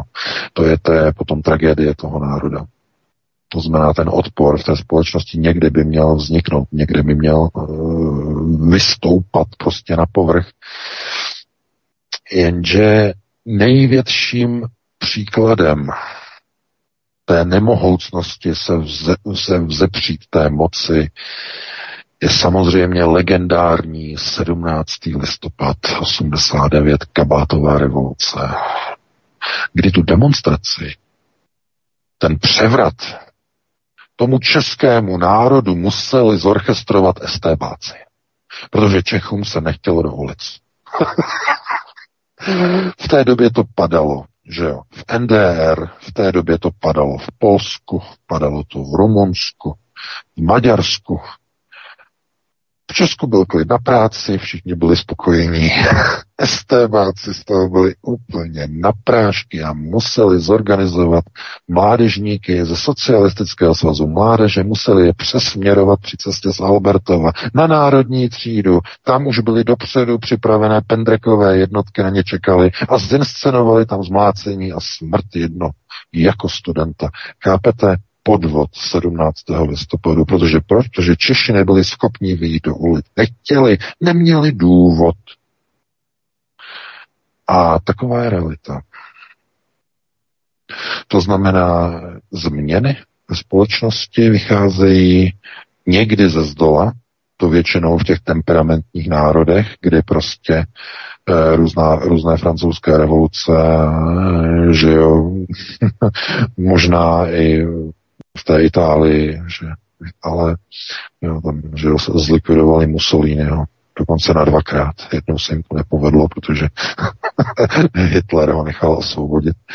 Ale eh, je asi příznačné, že prostě eh, Češi prostě eh, jsou spokojení s tím, co mají v té dané době a ten nákupní vozík v současné době je jim o něm prostě oltářem který je zdrojem autohypnózy. To je zkrátka ten uh, pohled, který prostě ta společnost má a kde ho potvrzuje u každých voleb posledních několik let. To znamená, ta společnost je spokojená s tím, co má. Uh, no, já jenom říkám, aby ta společnost toho nalitovala, aby ji nezaskočila z těch produktů v tom nákupním vozi. Už brze. Takže takhle bych to uzavřel, Vítku, dáme si přestávku nějakých 8-9 eh, minut, já se občerstvím, protože to bylo fakt dlouhý, Martin tam najde nějaké pěkné písničky no a potom se pustíme do našich telefon, telefonujících, eh, kteří tam vysí na telefonu. Jasně, určitě se do nich pustíme, respektive oni se pustí do nás. Já jenom podotknu, že vlastně tisíc lidí z těch deseti milionů není ani jedno procento, dokonce to není ani 0,1%, je to dokonce 0,01%, to znamená jedna setina. A když si uvědomíme, že počet obyvatel třeba v Německu, já nevím, 60 milionů, 70, já teď nemám přesně v hlavě ta čísla, ale jestli 120 tisíc lidí, tak to nebylo taky 2-3% z těch počtů obyvatel. Není to nic moc, ale přece jenom je to o dost víc, než, než u nás, je to pravda, v té Velké Británii, to je něco podobného. Takže to si musíme uvědomit, že opravdu ten počet i v tom poměru tam byl tedy větší, to je pravda. Ale zase taky až třeba po dvou nebo po roce a půl ty demonstrace začaly být takové velké, eh, také se nejprve podřídila, ale přece jenom ten odpor tam byl přece jenom o dost větší i v tom Rakousku, kde byli těsně před povinnou vakcinací vlastně, těsně před koncem, že před začátkem eh, ukrajinské války v lednu 22. Takže fajn, dáme si písničku, a potom budeme pokračovat, Martine, v mm-hmm. telefonických dotazech. Dobře, dobře, dvě písničky nachystány, devět minut by nám to mělo být, přesně jdeme na to. Prosíme, pomožte nám s propagací kanálu Studia Tapin Rádio Svobodného vysílače CS. Pokud se vám tento nebo jiné pořady na tomto kanále líbí, klikněte na vaší obrazovce na tlačítko s nápisem Sdílet a vyberte sociální síť, na kterou pořád sdílíte. Jde o pouhých pár desítek sekund vašeho času. Děkujeme.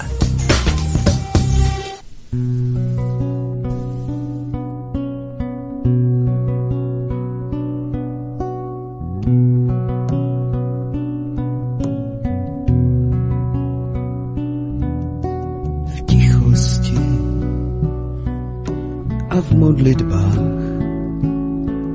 matko má.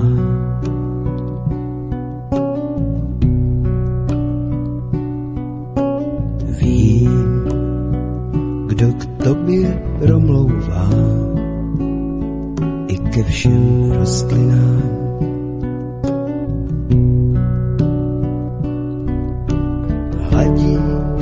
Pokleku i ty, co už zůstali bez kmenu.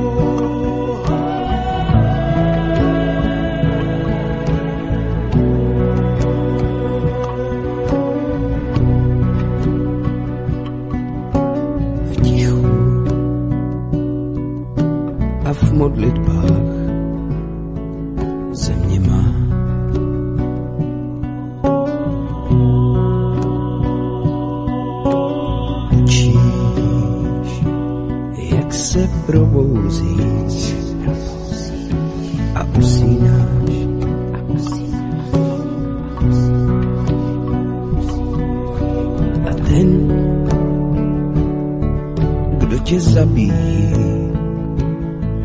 o tom taky víš.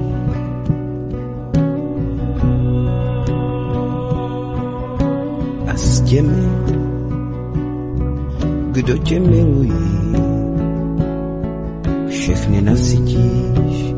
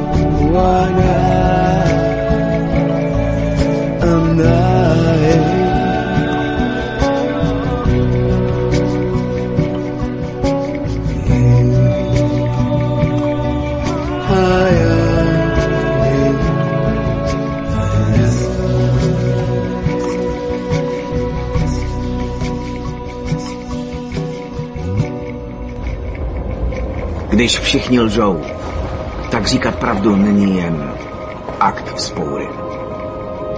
Je to přímo revoluce. Je třeba dobře si to rozmyslet, protože pravda je zbraň. Hledat pravdu, to chce víc než jen třídit data. Musíte pátrat i v sobě. A jít do hloubky, ať vás to zavede kamkoliv. Protože na všechno se jednou přijde. Pane Kalvíny, zajímá nás, k čemu od vaší společnosti obchodní a úvěrová banka nakupuje naváděcí a řídící raketové systémy za 100 miliony dolarů.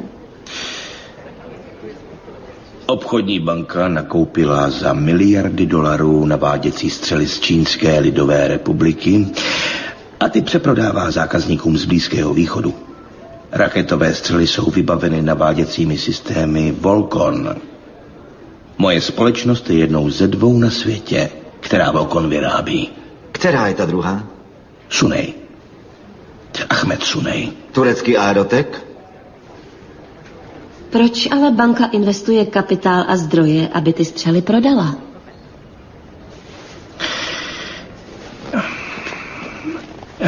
Je to zkouška. V 99% světových konfliktů se užívají malé zbraně. A nikdo je nedokáže vyrábět rychleji a levněji než Čína. Scarson se pokouší o to, aby jeho banka byla jediným překupníkem malých zbraní od Číny pro třetí svět. Ty rakety jsou zkušební transakce. Nerozumím, oni investují miliardy, aby prodali dál? Z toho velký zisk není. Ne, nejde o to vydělat na prodeji zbraní. Jde o kontrolu. Dodavatel zbraní má kontrolu nad konflikty. Ne. Ne, ne, řeč je přece o bance. Nejde jim o to kontrolovat konflikt. Jde o kontrolu dluhů, které konflikt způsobí. Chápete? Skutečná cena konfliktu, skutečná cena je dluh, který způsobí. Když ovládnete dluh, ovládáte všechno. Znepokojuje vás to? Ale to je pravá podstata bankovnictví. Udělat z nás všech, ať už z národů nebo jedinců, otroky svých dluhů. Jako byste tu banku neměl rád. Co se stalo? Měl jsem rád Andrého Klemona. Věřil jsem mu. Byl to dobrý přítel. Době mandáre? Tak nám pomozte, aby jeho smrt nebyla zbytečná. Vyhledejte mě po proslovu. Promluvíme si v autě cestou na letiště. No, tak to je úryvek z filmu The International, který byl vydán v roce 2009. Také je to zajímavý film na podzimní a zimní večery. Tak, tak, tak, dámy a pánové, jsme zpět ve vysílání. Pustil jsem vám to něco zajímavého, tak počkám, až se mi ozvou, nebo až se nám ozvou Vítek i VK a vrhneme s střem na naše... Halo? Halo, halo, VK jest? Ano, já jsem tady Vítek taky. taktéž. Tak, Já jen doplním, že No. opravdu to jsou zlatá slova, která by se měla tesat do kamene. Kdo ovládne dluh, ovládne národy, protože já teď pracuju na eh, komplexní historii a dynastii jak Rockefellerů, tak Rothschildů. Bude to tedy dlouho trvat, než o tom budu vysílat. eh, Připravuju speciální pořady na to a to je přesně eh, leitmotiv, který protkává veškeré tyto dynastie, kdo ovládne dluhy, ovládne peněžní oběh, Nathan Rothschild v Londýně, že typicky, tak ten ovládne celý národ v rámci Bank of England, v rámci burzy a tak dále. To jsou zlatá slova úplně, která by se měla tesat do kamene. To je přesně základ bankovnictví. Ale už nebudu kecat, eh, pojďme na posluchače. dobře, dobře, máme prvního posluchače na telefonu, tak ho zdravím a vítám, může položit dotaz. Eh, mluvíte na mě? Ano, již do telefonu mluvím. Dobře, děkuju. Zdravím celou, eh, celou redakci a studio a pana Vejka. Já jsem člověk, teda Čech, který žije v zahraničí natrvalo a poslouchám vaši redakci skoro pravidelně.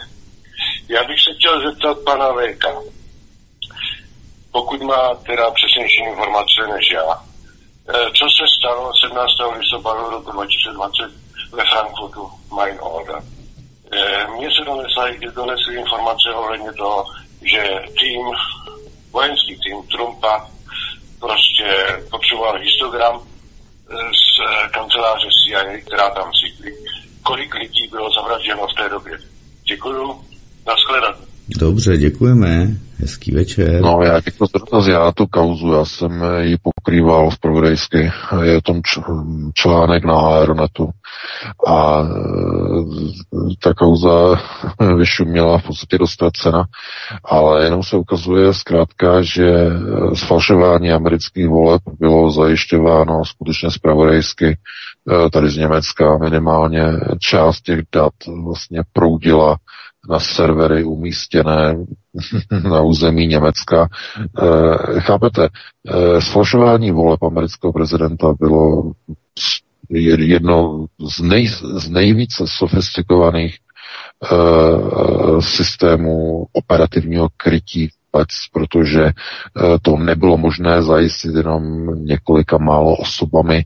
Na tom se musel podílet celý aparát zpravodajských služeb jednoznačně tam, protože viděli jste, že i když potom přišly žaloby eh, na sčítání hlasu, takže dokonce i ten systém, ten nejvyšší soudce odmítl tím zabývat, přestože tam byly důkazy, ani federální soudy nechtěli, báli se toho.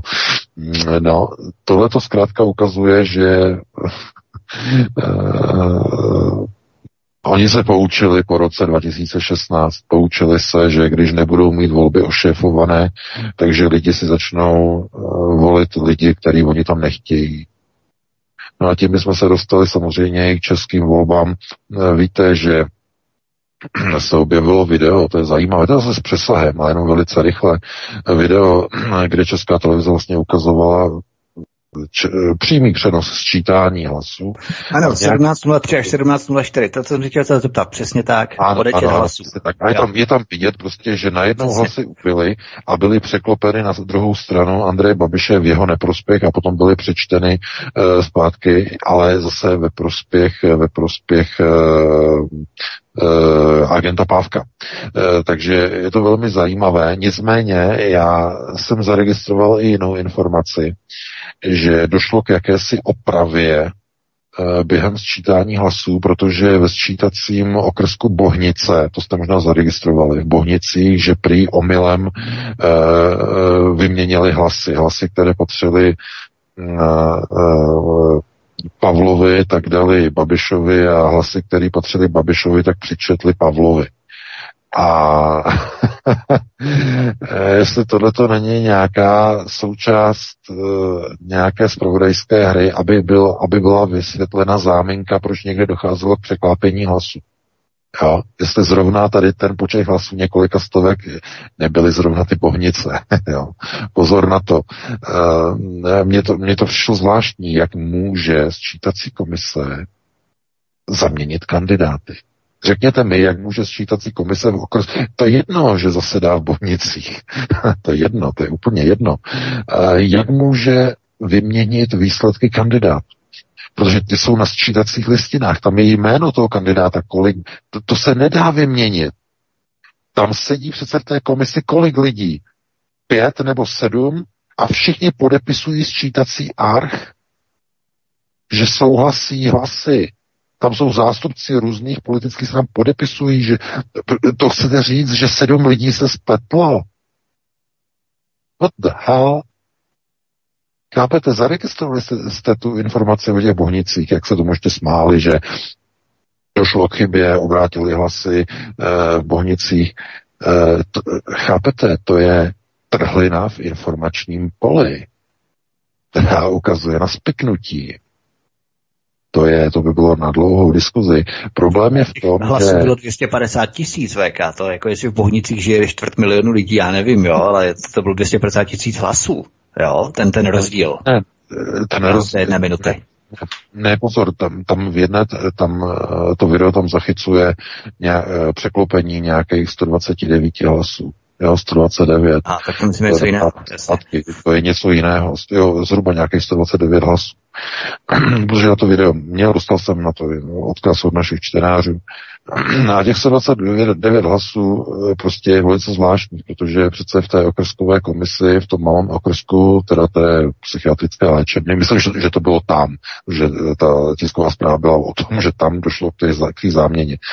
A že tam to bylo vlastně jakoby překlopený. Jo? Jak je to vůbec možné, že tohle to se dá prostě překlopit? To je naprosto vyloučené. Tam je prostě komise, ta to musí prostě potvrdit, každý to musí podepsat. Uh, zvlášť. No, každopádně pustíme se dalšího volající. Dobře, dobře, snad vydržel na telefonu. Halo, halo, svobodný, vydržel, výborně, můžete položit dotaz.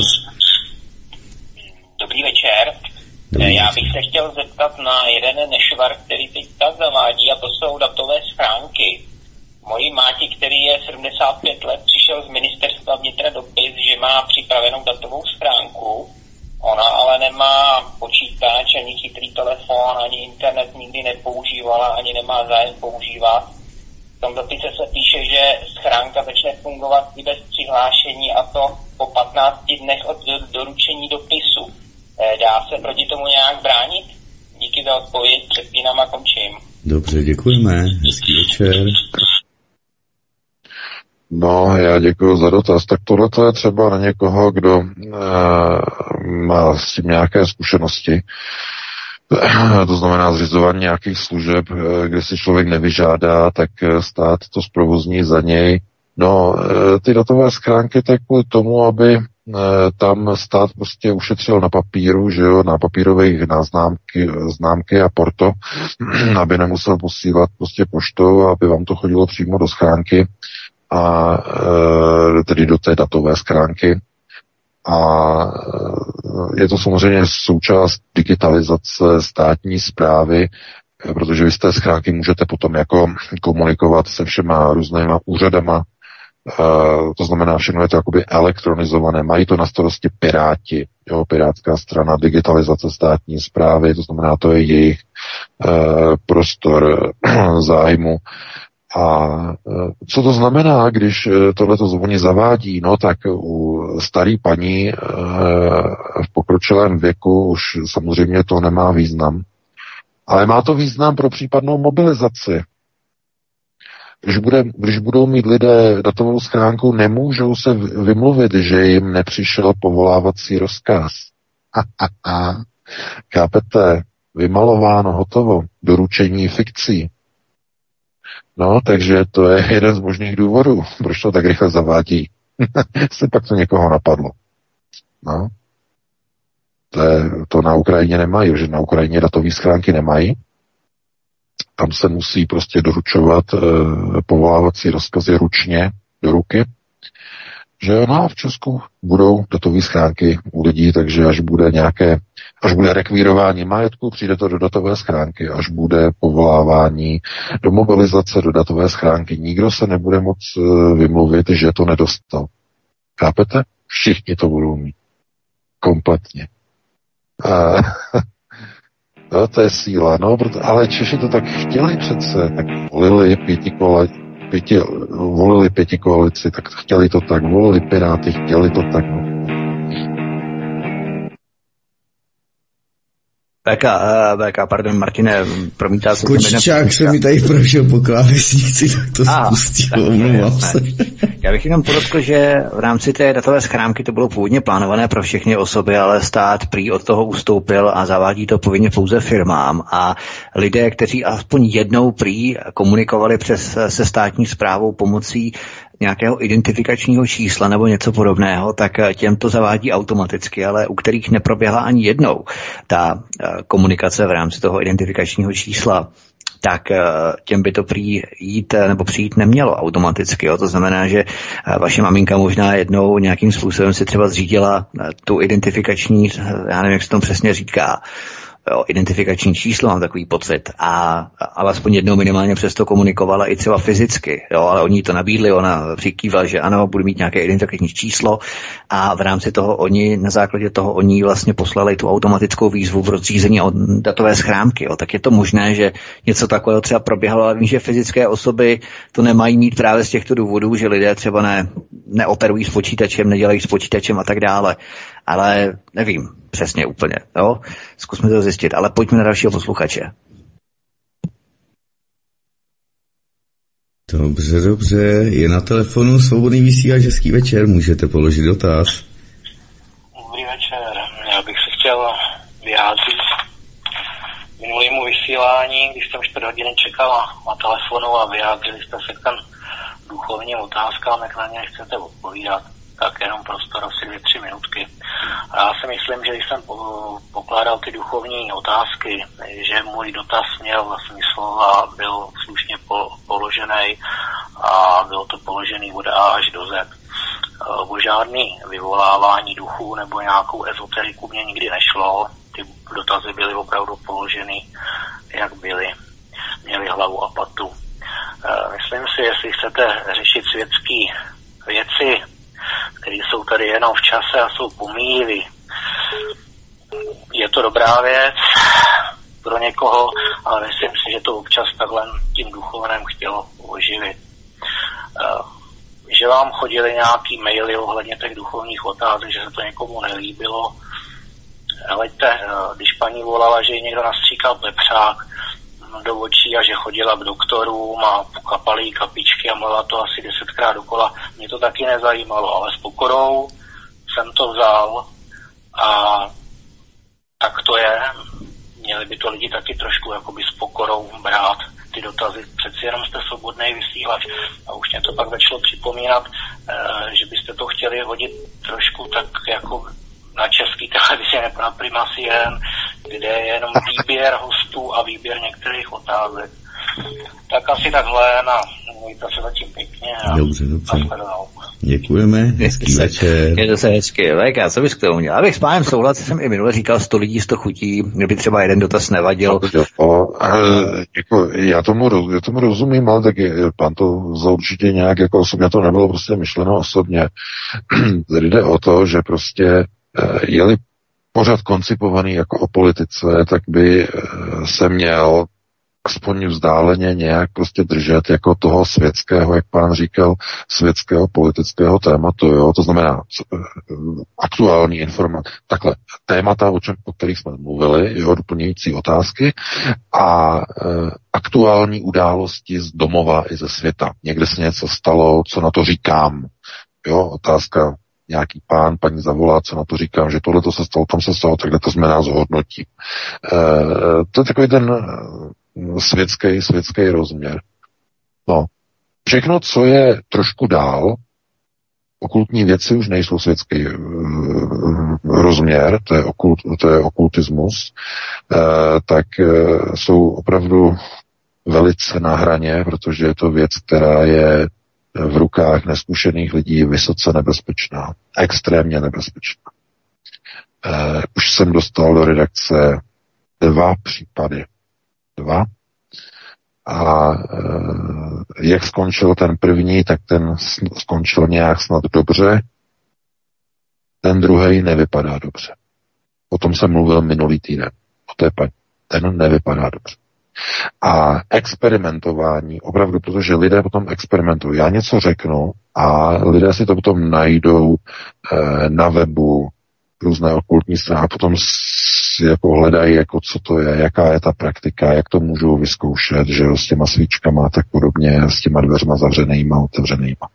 E, to odříkávání a podobně a e, jak je to prostě, co, e, co tím se může způsobit, že jo, e, koho tím prostě přivoláte, že jsou prostě věci mezi nebem a zemí, kterým nerozumíte. Nerozumíte věci mezi nebem a zem. Nerozumí. Věda jim nerozumí, protože jim nedokáže přijít na kloup, takže se o nich jasně, nemluví. Jasně, to je jasné, je, to, je to společenské tabu, se, protože... Se 10-15 minut, jo. Já vím, ale tohle je strašně důležité, protože jsou věci, když dnešní věda neumí něco vysvětlit, tak na to udělá, eh, je nad, je nad tím tabu. To znamená, Nemluví se o tom, nesmí se o tom mluvit, uh, ignoruje se to, protože to věda neumí vysvětlit.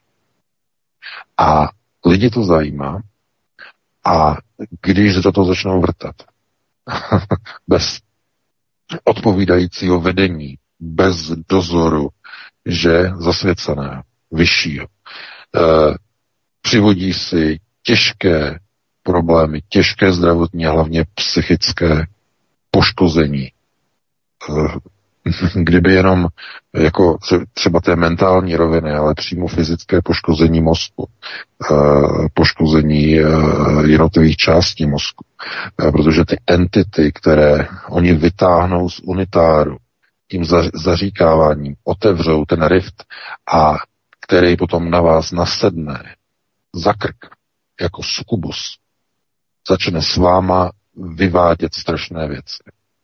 A proto já jsem řekl, že nebudu tyhle ty eh, věci eh, tady nějak konkrétně rozebírat, že když přijde nějaký takovýhle dotaz a bude se blížit k nějakému onomu uh, okultnímu tématismu, který je už opravdu velice nebezpečný, tak to budu prostě přecházet jako mlčením a nebudu se k tomu uh, vyjadřovat. A co byly minulé ty indické védy a Eh, to znamená ony systémy eh, chápání času a prostoru, časoprostoru. To se zdá zdánlivě jako něco nevinného. Uh, problém je v tom, že tam se pracuje s energiemi. A všude, kde se pracuje s energiema, tam se pracuje se silama, které jsou navázány silově na unitární prostor. Vy máte třeba bílou nebo máte čirou energii a s ní se snažíte třeba nějak pracovat. To znamená, například, abyste měli lepší ledviny, to znamená, začnete pracovat na sobě energeticky. A e, jenom tím, že vy e, pronášíte mantru, léčebnou mantru, e, tak se máte pročišťovat. Jo? A Tohle to, když děláte, tak v unitárním prostoru z vašeho těla, které je normálně neviditelné v tom prostoru nebo není propojené, z vás se stane svítící maják. Žhavej svítící maják, který přitahuje všechny nejrůznější entity k vám, do toho místa, které energeticky pročišťujete. A to je potom situace, kdy lidé, kteří nemají obranu, tak oni po, té, po téhle kůře nejenom, že se nezlepší, ale e, najednou cítí obrovskou bolest, cítí cizí hlasy v hlavě, které k ním promluvají někdy e, jazykem rodným, že mu rozumí, ale někdy cizím jazykem. Cizími jazyky, cizími, e, buď lidskými cizími jazyky, v lepším případě, třeba německy, svahelsky, jidiš, e, e, bengálsky, e, španělsky, podobně, různými jazyky, kterými nerozumíte, nebo kterým nerozumíte, anebo ještě hůř, jazyky z jiných civilizací, jiných entit, jiných planet. Eh, slyšíte zkrátka něco, čemu nerozumíte, ale ta slova mohou nést energetický náboj. Protože normální běžná lidská slova náboj nenesou, pakliže nejsou slov, slovy zlými. Zlá slova nesou těžkou zlou energii. Člověka raní, když mu řeknete nějaké zlé slovo nebo nějakou zlou myšlenku. Ale e, některé jazyky, okultní jazyky, to znamená nelidské jazyky, nesou přímo náboje. To znamená, dokážu těma slovama lidskou entitu zmrzačit, zabít, zničit nějaký orgán jenom vyslovením těch slov. A to už je witchcraft. Tomu se říká čarodějnictví, witchcraft. Slova, která mají energetický náboj. No a tohleto je něco přesně, co je už za hranou toho, co uh, se k lidem nesmí dostat. To je to, co je natolik nebezpečné, že uh, jenom při tom, když se snažíte, dostanete se k tomu nevinně, to znamená energetické systémy, abyste si udělali lépe, abyste měli třeba, nevím, se necítíte dobře, tak eh, začnete odříkávat nějakou mantru, kterou jste někde vyštrachali někde na internetu, že tady to od, odříkávej a ona ti to pomůže, aby si potom na sebe něco přivoláte. Takže proto o tady těch věcech nechci mluvit, hovořit a když identifikuju, že to je uh, ještě přijatelné, tak já o tom něco popovídám, když je to přijatelné a pokud je to někde za hranou, tak eh, k tomu se nechci vyjadřovat. Já doufám, že to, že to je takhle jasně dané budu rád teda, když to bude, budou ty otázky prostě v těch normálních eh, světských konceptuálních obzorech a to neznamená, že to tady bude jako na české televizi, že budeme jako blokovat, to ne, ale snažte se, aby to zkrátka bylo v té civilní, eh, civilní rovině, světské rovině, je to to myslím ten základ tady toho našeho pořadu. Takže takhle bych to jenom uzavřel s velkým přesahem no a pustíme se do dalšího volající. Dobře, dobře. Vydržel a čeká, tak je, já ho připojuji a může položit dotaz. Hezký večer. Halo, halo, dobrý večer, pánové. Tady Jiří. Já bych se chtěl zeptat na něco trošku jako skrytého, okultního, nicméně pan to tady mm, milionkrát zmiňoval, a sice eugenické záření a egregor. Zeptám se, ty věci vlastně působí na nás 24 hodin, když třeba bydlím nebo žiju v Praze a je tam nějaká rezistence zhruba 10% obyvatelstva. E, dá se ta rezistence nějak třeba udělat, případně podpořit. A co to vlastně znamená, ta rezistence? Že ten záření působí a že ho ta energie jakoby mine, nebo že neustále je s tím interferenci, že on třeba to vidí jinak, má jiný světonázor, e, jinak jedná a tak dále. Na tohle jsem se chtěl zeptat, to znamená, jak se jakoby z toho vymanit, případně to na nějak e, podpořit, regulovat, anebo zda opravdu jsme odkázáni také na to, co vlastně kolem nás se děje a neustále to přijímáme. Tak to je můj dotaz. Dobře, dobře, děkujeme. Hezký večer. Děkuji. Za dotaz. No, t- tak eh, to není, to není okultní, eugenika není okultní záležitost, to je, to je v pořádku, to nevadí. Uh, eugenické záření je forma působení prostoru na člověka. To znamená, eugenické záření je působení vaš, celého prostoru, ve kterém žijete na vás, ale pozor, pozor, to je důležité, a na váš genom. Nikoliv na vaše uvažování, na vaší mysl. To je důležité. To je něco jiného. To je normální programatické eh, působení, že jako je propaganda, média, působí na vaše uvažování, to je něco úplně jiného. Aby nedošlo k mílce.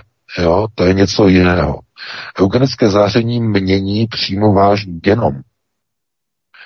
Když budete, eh, obrazně řečeno, kdybyste žili v prostředí, kde je pořád samá voda, pořád samá voda, všude teče nějaká voda, tak za nějaký čas vám mezi prstama narostou blány na. To je důsledek eugenického záření. To znamená, prostor mění váš genom, aby jsme si rozuměli. Jo? Propaganda vám blány mezi prstama eh, nebo televize vám blány nevyrobí. Ale eugenické eh, záření ano. Po dlouhodobém vystavení a působení. No a ta rezistence. Co je to ta rezistence proti eugenickému záření? No, to je zajímavé. Uh, některé osoby ne exkluzivně. Pozor, ne exkluzivně. E, nedá se říct, takhle to je a jiné skupiny na tyto působí a takhle ne, ale e, ve velké části případů to nepůsobí na osoby, které disponují e, negativním a rovněž i částečně pozitivním faktorem v krevní skupině nula. Z nějakého důvodu. Konec konců Tohleto je mm, trochu napojení na e, systém Amšela Charedim, to znamená vyvolená rasa po krevní linii po Abrahamovi. A e, e, důvodem je zřejmě nekompatibilita genomu lidí s touhle krevní skupinou vůči eugenickému záření minimálně toho, které produkuje tahle ta planeta na které se nacházíme, teda planeta třídy G, Gaia. A má to velkou souvislost zase znovu s těmi energiemi té planety, že jo? E, protože samozřejmě lidé, kteří cítí energie, které vycházejí z různých těles, to znamená ze stromů, z kamenů a podobně, tak dokážou vnímat energetické vyzařování a podobně. Ale co je důležité, že to eugenické záření je do značné míry spojené s touhle planetou. A to znamená ta schopnost měnit v prostředí, v rámci prostředí lidský genom.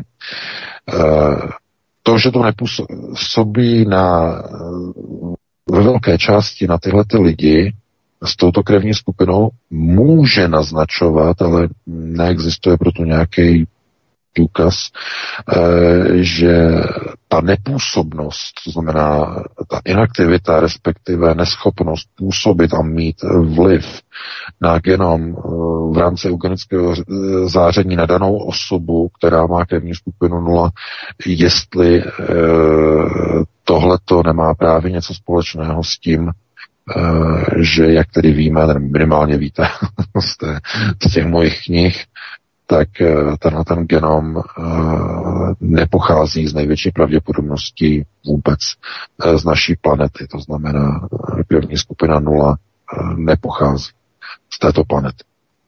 No, bylo by to vysvětlující. To by bylo proto jako na odpověď pánovi, bylo by to vysvětlující, že lidé mají tuhletu rezistenci právě tady z toho důvodu. Každopádně ale se ukazuje, že to není uh, exkluzivní záležitost. To znamená, nedá se říct, že jenom tyto osoby by byly proti tomu rezistentní, protože minimálně se ukazuje, že mnoho lidí má jinou krevní skupinu, kteří jsou rezistentní proti změnám na eugenickém prostoru. E, to znamená, e, pokud někdo se trošku ponořil do věcí a do knih okolo Karla Junga, eh, tak možná na to taky narazil, eh, ale eh, ta schopnost prostě lidí odolávat nějakým procesům, které jsou společenské a vycházejí z prostředí, ve kterém se žije, tak ta největší ochrana je rodina. Rodina je tím izolátorem. Izolátorem není čepička z alobalu, nebo že se celý navlíknete do alobalu. Ne. To je nepochopení způsobu, jak to záření funguje. Ta rodina, to prostředí té rodiny izoluje ty členy té rodiny od toho eugenického záření. Ta rodina. A ten vnitřní kruh. No a to je zase, proč, z jakého důvodu ta rodina? Proč ta rodina má Eh, v archetypu teda uh, otce, nebo můžeme to říkat tak jako muže, ženy a dítěte, tenhle ten archetyp, proč má takovou obrovskou sílu? Proč? No, protože jako jediný je to archetyp nositele života. Tahle ta trojice je nositelem života a pokračování života. Skrze matku, skrze otce, skrze dítě. A Eh, je to znova energetická záležitost, to znamená, eh, díváme-li se na tu strukturu jako na něco, co dokáže produkovat život a udržet lidský rod, tak to nese neuvěřitelnou energii, ochranou energii. Nic jiného nedokáže ten systém v podstatě narušit, protože ten svazek drží sílu lidského rodu. Když tenhle ten svazek se roz, rozbije, tak na toho člověka začne působit to eugenické záření. Ten prostor. Eh, no, bylo by to s velkým samozřejmě přesahem, o tom by se dalo mluvit dlouho, ale pustíme se do dalšího volajícího. To. Tak, vydržela volající, zeptáme se, jestli tam je, jestli nás se výborně, můžete položit dotaz. Ano, e, dobrý den, nemám dotaz, řeknu to velmi rychle. Chtěla jsem odpovědět tady pánovi, který si stěžoval, že jsem volala na téma toho Pepřáku, e, který ho absolutně nezajímal. E, asi zjevně teda nepochopil, proč jsem volala, nechtěla jsem se tady vybrečet, ale volala jsem, abych lidi upozornila na to, co se děje. Jestliže ho to nezajímá, to, co se reálně děje a tím pádem, co nás čeká s uh, ukrajinizací stále navyš, navyšující se v, v naší republice a v Evropě, tak mi ho teda upřímně líto. Takže se omlouvám, že jsem teda chtěla lidi uh, uh, vlastně upozornit na to, že ozbrojení nechodí jenom muži, ale i ženy. Stalo se se to 24. stále oči nemám v pořádku a že to nebyl ani obyčejný pepřák. Stalo se to v supermarketu, což taky není úplně normální, nikde ne ve tmě, za rohem. Takže jenom jsem to chtěla říct takhle. Nechápu lidi, kteří nechtějí vědět, zavírají oči, anebo je nezajímá, co se reálně děje a co nám tady opravdu hrozí tou ukrajinizací. Takže jenom tak. Eh, Děkuji moc krát za vaše vysílání a fandím vám. Díky, mějte se Dobře, děkujeme, hezký večer. Děkujeme a nám se namlouvejte, nás to zajímá. E, jsou to někteří, kteří nás to nezajímá, nás to zajímá. My jsme velmi rádi, že jste nám zavolala s tou zkušeností. To nás, nás zajímalo, to, co se děje, tak to je třeba, aby se to lidi rozvěděli, takže to, to je naprosto zásadní informace byla. E, pouze potvrzující ukrajinizaci českého životního prostoru. No.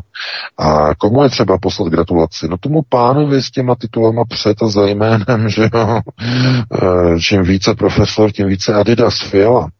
Takže tam je třeba posílat prostě poděkování za ukrajinizaci českého prostoru.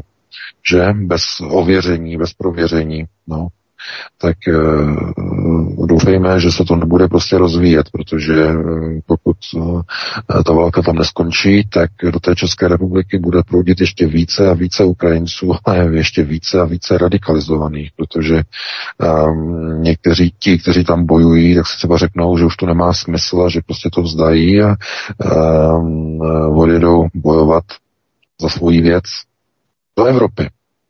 To bude potom síla. Takže pozor na tady ty věci. No. Pustíme se do dalšího volající, pokud tam máme někoho. Tak, máme, ale teď se k němu nemůžu dostat. Jo, už. Svobodný vysílač, hezký večer, můžete položit dotaz. Hezký večer, já vás zdravím všem studiu a všem posluchače. Zajímala by mě jedna věc, nebo respektive až názor na to vyjádření Steva Herše, nebo Herše, toho novináře, na útoky na Nord Stream 1 2, jestli se to nějak projeví informace, nemyslím jako v našich médiích, já myslím, sleduju, že netuším, jestli se tam objevilo, ale vůbec jako celosvětově, jestli uh, se zmíní nějaký pohled na tuhle tu věc, která se stala, protože od toho září vlastně absolutní ticho, co se dělo, tak jenom váš názor na tuhle tu věc, jaký máte. Dobře, dobře, děkujeme. No. A je to, je to Eh, ten článek Seymoura Herše je, je naprosto zásadní a to ticho je ještě horší. To ticho, protože mainstream eh, mlčí, protože eh, Seymour Hersh je, je kapacita, jeden z nejslavnějších amerických novinářů, nejuznávanějších novinářů, věhlasnej, eh, odhalil spoustu věcí, tedy od eh, kauzy Watergate, eh, odstoupení Richarda Nixona, odhalil eh, věci, které se týkaly Iráku, tam zneužívání a tam eh, mučení těch eh, vězňů ve věznici, věznici Abu Ghraib, že v Iráku. Tohleto Blackwater, skandály Blackwater, tohleto všechno jeden z nejuznávanějších novinářů a on, on publikuje tuhle věc. Americká média, mainstreamová velká mlčí. Protože to je šok. Ne, to není šok ani co tam píše že to udělali američané, že vyhodili do vzduchu uh, ropovod ve společném vlastnictví Německa a Ruské federace. ne, nejsou uděšení ani kvůli tomu, že tímhletím krokem velmi reálně Spojené státy provedly akt války proti nejenom Rusku, ale proti Německu. Akt války. Akt terorismu i ne, možná terorismus? Ne, ne, ne, to už není terorismus, to je akt války. Ja. Protože, protože terorismus by, by to byl, Vítku, kdyby ten útok provedli civilní osoby. Ale tohle to provedli američtí potápěči amerického vojenského námořnictva, Navy Seals. To znamená, v tom okamžiku už to není terorismus, ale je to válka. A Myslím, že jako, co se říká státní terorismus, jako Izrael třeba dělá státní terorismus. No, víš, jistě, myslím, ale to, státní terorismus, by to, to by bylo znovu civilní a byla by to civilní rozvědka. Kdyby ten terorismus provedla civilní rozvědka, byl by to třeba státní terorismus jasně, proveden. Jasně. Ale jakmile je v tom zapojený voják, je to akt války. Jo, to je mezinárodní právo. Je-li to voják, je to, nebo námořník vojenského námořnictva, je to akt války. A co, co je na tom to nejzajímavější? Že to není ten největší šok. Ten největší šok amerického mainstreamu je, je v tom, že tuhle informaci přinesl jejich vychvalovaný a nejslavnější novinář. Protože oni s hrůzou teď zjišťují, že ho nemůžou diskreditovat. Že se sice o to můžou pokusit jako že zdroj pochybný a tak dále, ale nemůžou ho zdiskreditovat vzhledem k jeho historickému kreditu. Nemůžou. To je šok. Kdyby to byl jiný novinář, obyčejný, který nemá žádného pulicera, není tak slavný, no tak by ho úplně zlikvidovali, hoaxer je na výplatní listině Putina, eh, blázen nechal se zmanipulovat a tak dále, úplně by ho profesně zlikvidovali. Ale u tady toho novináře to udělat nemůžu. Oni by tím de facto popřeli sami sebe, protože oni ho vychvalovali do nebes posledních 50 let. Takže uh, mlčí, obrovské mlčení, mlčení, které je pomalu až trapné. Nikdo o tom nemluví, všude se ale o tom píše na nezávislých médiích a právě proto je to tak štve a právě proto chtějí blokovat nezávislá média. Protože na těch povolených oficiálních mainstreamových se to nikdy nedočtete. Proto i Seymour Hersh to publikoval na uh, alternativním Substacku, že Substack.com. to je blogovací platforma, dámy a pánové. Žádný velký outlet americký, třeba jako New York Times, nebo Washington Post, nebo LA Times, nikdo mu to nechtěl otisknout. Nezávislý blog. Páni, to, to, je, to je síla. No a e, Rusko na to zareagovalo jako slovy, že je třeba prostě e, vyšetřit e, důkladně, e, kdo zatím prostě stojí, protože je jim jasný, že to, co proběhlo, je akt války. A je zjevné, je jasné, že Rusům asi dochází, že to byl opravdu akt války, že to američané, že to americká armáda to provedla ve spolupráci ještě s námořnictvem, ponorkovým námořnictvem e, norské armády, členská země NATO. A to je akt války a Rusové asi ví, že by byli na pokraji války. Proto Rusko Uh, oficiální stanovisko Kremlu je výzva k prošetření toho jako oficiálnímu prošetření. Ale Rusové nejsou z toho určitě překvapení, ale asi je překvapuje překvapují je ty podrobnosti, jak to probíhalo v tom článku. Ty podrobnosti jsou jako doslova dechberoucí, jak oni to plánovali, eh, jak to připravovali, jaké tam měli problémy s tím, aby to nebylo, aby to nebylo tak nápadný a podobně.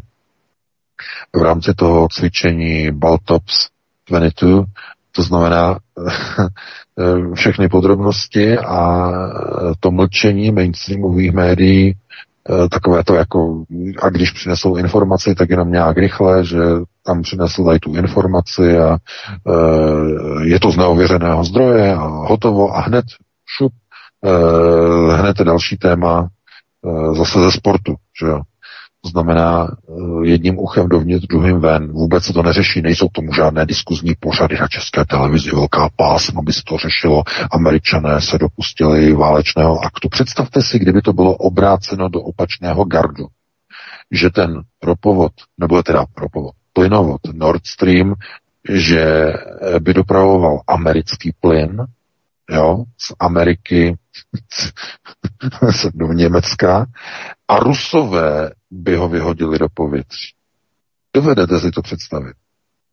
Jaký skandál, jaký, řev, akt války, hned by zasedala Severoatlantická aliance, válečný akt, ruské námořní, to ruš, ruští potápěče vyhodili do povětří americký eh, plynovod. Eh, co budeme dělat? Česká televize, nekonečné te, televizní pásmo, diskuzí odborníků a odporníků, kteří by se vyjadřovali k válečnému aktu Ruska, chápete? Ale když je to v obráceném gardu, když, je to, když jsou to američani, tak ticho po pěšině. No, takhle to funguje. No, eh, to je jenom zhodnocení, takže pustíme se do dalšího volajícího. Dobře, dobře, připojuji, vydržel, hezký večer, možno položit dotaz. Eh, dobrý večer, Petr Rust, zdraví všechny. Já bych se chtěl vrátit ještě k té nebohé paní, staré paní, která dostala upozornění, že jí byla zřízená datová schránka, měla by od, té, eh, od toho momentu, jak si komunikovat s tou přes tu datovou stránku se státní zprávou a jinými institucemi. Eh, co to je za zvůli? Jako, kde je nějaký zákon? Předpokládal bych, když jaksi je povinnost eh, komunikovat přes řízenou datovou stránku RRM, takže taky byla povinnost eh, zákonem, že musí mít všichni občané eh, jaksi Eh, kteří jsou na to oprávnění od svého nějakého věku, že musí mít digitální prostředek pro tu komunikaci, to znamená nějaký chytrý telefon nebo počítač. Ten zákon je nějaký, že by takový nařizoval, že ten člověk si to každý musí opatřit a já přeci, i, i když to budu mít, ten prostředek digitální, tak ho nemusím používat přeci mě nějaký zákon tady eh, nakazuje, že ho musím používat každou hodinu, každou pořád, eh, když ho mám, tak jako to je teda arogance na no, největším stupni. E, takže můžete mi to nějak okomentovat, nebo, Já to e, nebo říct, že to je boha pustá blbost, co si tady plácám. Takže to je všechno a budu čekat, pokud mi odpovíte, budu rád. Mějte se hezky. Dobře, dobře, děkujeme to, to jednoduše. No to, že tu schránku nebudete používat, eh, to je úplně jedno, to, tomu státu to nevadí. On vám tam bude zasílat svoje rozhodnutí a e, e, doručování probíhá takzvaně fikcí. České republice, myslím, stále, to ještě asi nebylo zrušeno, ne? E, doručování fikcí. To znamená, když vám to doručí do schránky, tak je to považováno za doručené. A je-li to datová schránka, no tak eh, tím spíš, to znamená to, že si to tam nevyzvednete, eh, tak eh, to nemá prostě na doručení žádný prostě vliv. No. A navíc ty zprávy v té schránce datové taky nezůstávají na pořád. Jo, to je další věc. Jo, tam se to nějak maže nějak po já nevím, po kolika měsících se to tam smaže. Tam přes, jo, prostě můžete si tam teda nějak nastavit, myslím, nějaký to, nějaký to přeposílání na e-mail, ale jinak ty věci tam mizí asi po třech nebo po čtyřech měsících. Se to maže automaticky. Takže když tam nechodíte třeba rok, tak to ani nevíte, co tam prostě přišlo před, před čtyřma, pěti, šesti měsícema, e, netušíte, e, potom někde třeba něco naskočí, že jo, e, někde, chápete, No je to digitalizace státní zprávy, podívejte se, to jsou věci, na které se musíte zeptat hm, jednotlivé poslance Pirátské strany. Piráti to mají na starosti digitalizaci, tak tam jim je třeba poslat prostě dotaz, jak je možný, že stará paní, která prostě nikdy nekomunikuje prostě přes mobilní telefon, jak to, že má aktivovanou samou od sebe prostě datovou schránku, to nedává přece vůbec smysl. No. to je prostě no pětikoaliční vláda, no. To, je, to, jsou, to jsou záhady mezi nebem a zemí, které se dějou. No, takže takhle by na to reagoval, no a pustíme se do dalšího volajícího. Už asi zřejmě posledního posluchače, já doplním, že ta zpráva na datové schránce vydrží tři měsíce. Je možné si zaplatit takzvaný datový trezor, ta zpráva tam potom vydrží déle, třeba půl roku a tak dále, to jsou samozřejmě placené služby, zbytečné, ale dá se samozřejmě nastavit, aby upozornění, nikoli samotné zprávy, protože to je citlivé, jsou citlivá data, ale upozornění, že na datové schránce máme novou zprávu, tak aby to upozornění přišlo na e-mail, takže to se dá nastavit a člověk se nemusí po každé dívat každý druhý den do datovky, ale přijde to automaticky e-mailem, takže to nějakým způsobem se dá aspoň takto částečně ošéfovat, že člověk o nic nepřijde. Tak eh, posledního posluchače máme. Dobře, dobře, hned připojuji do vysílání. Svobodný vysílač, můžete položit dotaz. Hezký večer. Halo, halo. Halo, halo. Dobrý večer. Můžu mluvit? Ano. Tak, já jsem se chtěla pana Vehta zeptat, eh, jak se minule zmiňoval v jednom nějakém tom vysílání klesu kyslíku a nárůstu CO2, tak jakým způsobem budou sem to CO2 pouštět a jak docílí takového velkého poklesu toho kyslíku. A na to hnedka navazující otázka, proč tedy teď tak komplikovaně snižují počet obyvatel, když je jistota, že se udusíme a nikdo tu vlastně jako nezůstane. Nějak děkuji za odpověď krátce. Dobře, děkujeme, hezký večer.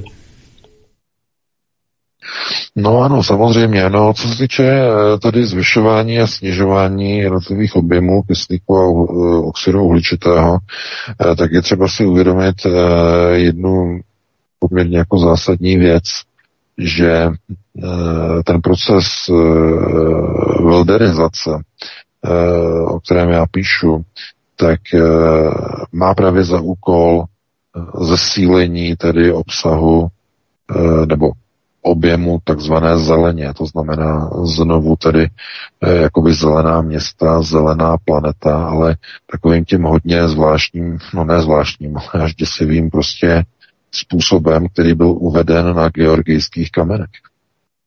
To znamená eh, snížení počtu obyvatel jenom na 500 milionů na planetě, maximálně a e, samozřejmě to by vedlo k velmi brutální wilderizaci, to znamená zdivočení planety doslova.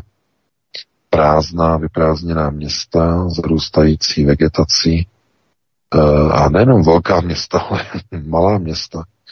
Takže lidé samozřejmě by se e, zmenšovali do nějakých skupin, do nějakých celků, kde by byla práce a kdyby byla zároveň i půda pro fungování a pro zemědělství a byly by to zřejmě nějaké rurální, to znamená venkovské zemědělské oblasti, to znamená přesun z měst na venkov směrem k půdě.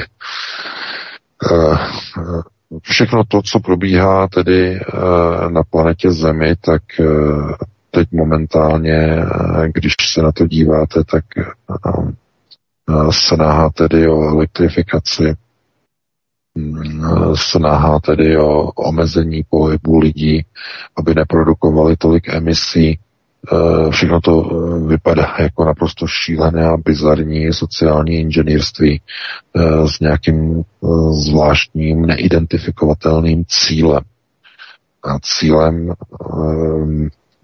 má být zkrátka to, že člověk se nebude smět vůbec pohybovat ale bude to tak, aby nechtěl se pohybovat, respektive aby neměl důvod se pohybovat.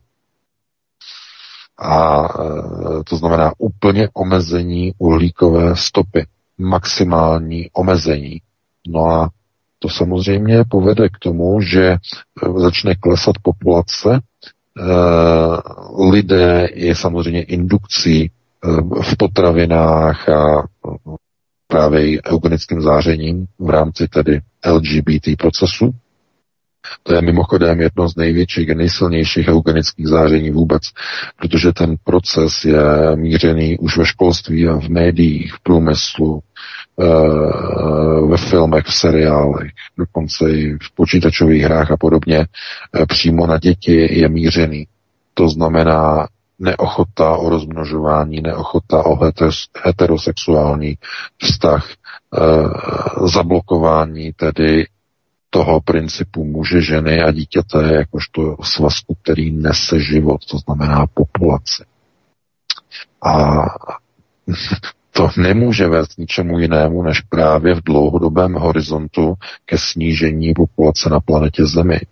To znamená k tomu původnímu číslu, které tam bylo na těch kamenech uvedeno, to znamená pouze 500 milionů lidí maximálně na celé planetě. No a eh, když se podíváte na tu společnost, jestli podporuje reproduktivní svazky, podporuje vyspělá západní společnost reproduktivní svazky, nepodporuje. Podporuje uh, genderově různé deviantní procesy, uh, které jsou uh, takzvaně upřednostňovány, jsou hypovány, to znamená, jsou propagovány a de facto dostávají se do hlavních rolí filmů, do hlavních rolí seriálů. Řeší se prostě genderové otázky a díváte se jako na to jako ně, na něco neuvěřitelného, že ty lidi se zbláznili, jaké mají problémy. Lidé přece mají spoustu jiných problémů, než řešit někde nějaké problémy někoho, kdo nemá jasno, jaké má pohlaví. Ale problém je v tom, že to eugenické záření, tohleto, když eh, vystavíte tomuto záření malé děti ve školním věku a podobně, tak e, začne toto záření na ně přímo působit. Začnou se měnit přesně podle tohoto schématu, ale ne myšlenkama, a s myšlenkama samozřejmě taky jako propaganda a tak dále, ale přímo geneticky se začnou měnit. Oni to nedělají kvůli tomu, globalčiky, že? To nedělají kvůli tomu, e, že by něco zkoušeli. Ne, oni ví, že to funguje. Právě to eugenické záření to je jedna z věcí, která je, patří do té skupiny věcí mezi nebem a zemí, eh, minimálně ne až tak moc jako některé ty velmi silné okultní záležitosti, ale e, každopádně oni to mají velice dobře promyšlené a i ten důvod, proč třeba v Ruské federaci jsou tyhle ty věci zakázány ve školství a podobně, snaží se ten prostor tam od toho ochránit. No, každopádně to je všechno. E, máme 22.04, to byl poslední dotaz, poslední odpověď. Vítku, já se s tebou loučím, s tebou, Martine. E, no, doufám, že se to dneska našim posluchačům líbilo, že to bylo e, přínosné, no a pokud budou chtít, tak si nás opět naladí příští týden, opět v pátek e, po 19.30, opět přineseme aktuální informace z domové i ze světa. E, užijte si týden, hlavně tedy víkend nadcházející, no a pro tuto chvíli vám přeji krásnou dobrou noc. Já se s tebou taky rozloučím, VK, měj se moc krásně, díky za informace, tobě Martine taky, vám i milí posluchači, že nám voláte, sdílíte nás. Jak už VK řekl, příští pátek eh, pokud budete chtít, nalaďte si nás, my pokud budeme chtít, tak přijdeme. to je samozřejmě my určitě přijdeme. No a samozřejmě já vás ještě pozvu v rychlosti teď. Přepněte si na SVTV, pokud chcete pokračovat v poslechu svobodného vysílače. Bude vysílaný kvalitní hudební pořad, pokud máte náladu na trochu relaxu a i trochu informací v rámci hudební branže. Určitě vydržte při poslechu svobodného vysílače, přepněte si na SVTV. Takže to bylo všechno. Za chvíli bude kanál Odyssey publikovat eh, archivní materiál v rámci tohoto pořadu záznam, takže na to si počkejte, pokud chcete třeba nějaké informace zopakovat. Já se s vámi loučím, mějte se hezky. Od mikrofonu vás zdraví Vítek dobrý večer, případně dobrou noc. Tak, tak, tak, dámy a pánové, našel jsem zajímavý článek ohledně těch eh, datových schránek, ohledně OSVČ, je to od 1. ledna letošního roku, takže querulant.org a Vojtěch Razima se tímto případem zabývají v kauzách, dokončené kauzy to naleznete. To je jedna věc, no a konec, než přepojíme na Míšu. Tradiční rodina zapsaný spolek pořádá seminář 6. března v poslanecké sněmovně manželství pro všechny a istambulská úmluva, takže dáme a pánové nabité, najdete to u nich. A také jsem chtěl ještě zmínit jedno, co mi došlo, takže 4. března bude v Praze ta první přednáška doktora Semira Osmanagiče, objevitele pyramid v Bosně, tak se na to můžete kouknout a zavítat tam. Tak, takhle se to má. Dámy a pánové, děkuji moc za pozornost a jdeme tedy přepnout už na Míšu Kyselku a na jeho pořád a Jarda to zprostředkuje, jak říkal Vítek, TV. Děkuji, loučím se, krásný večer. Prosíme, pomožte nám s propagací kanálu Studia Tapin Rádio Svobodného vysílače CS. Pokud se vám tento nebo jiné pořady na tomto kanále líbí, klikněte na vaší obrazovce na tlačítko s nápisem Sdílet a vyberte sociální síť, na kterou pořád sdílíte. Jde o pouhých pár desítek sekund vašeho času. Děkujeme.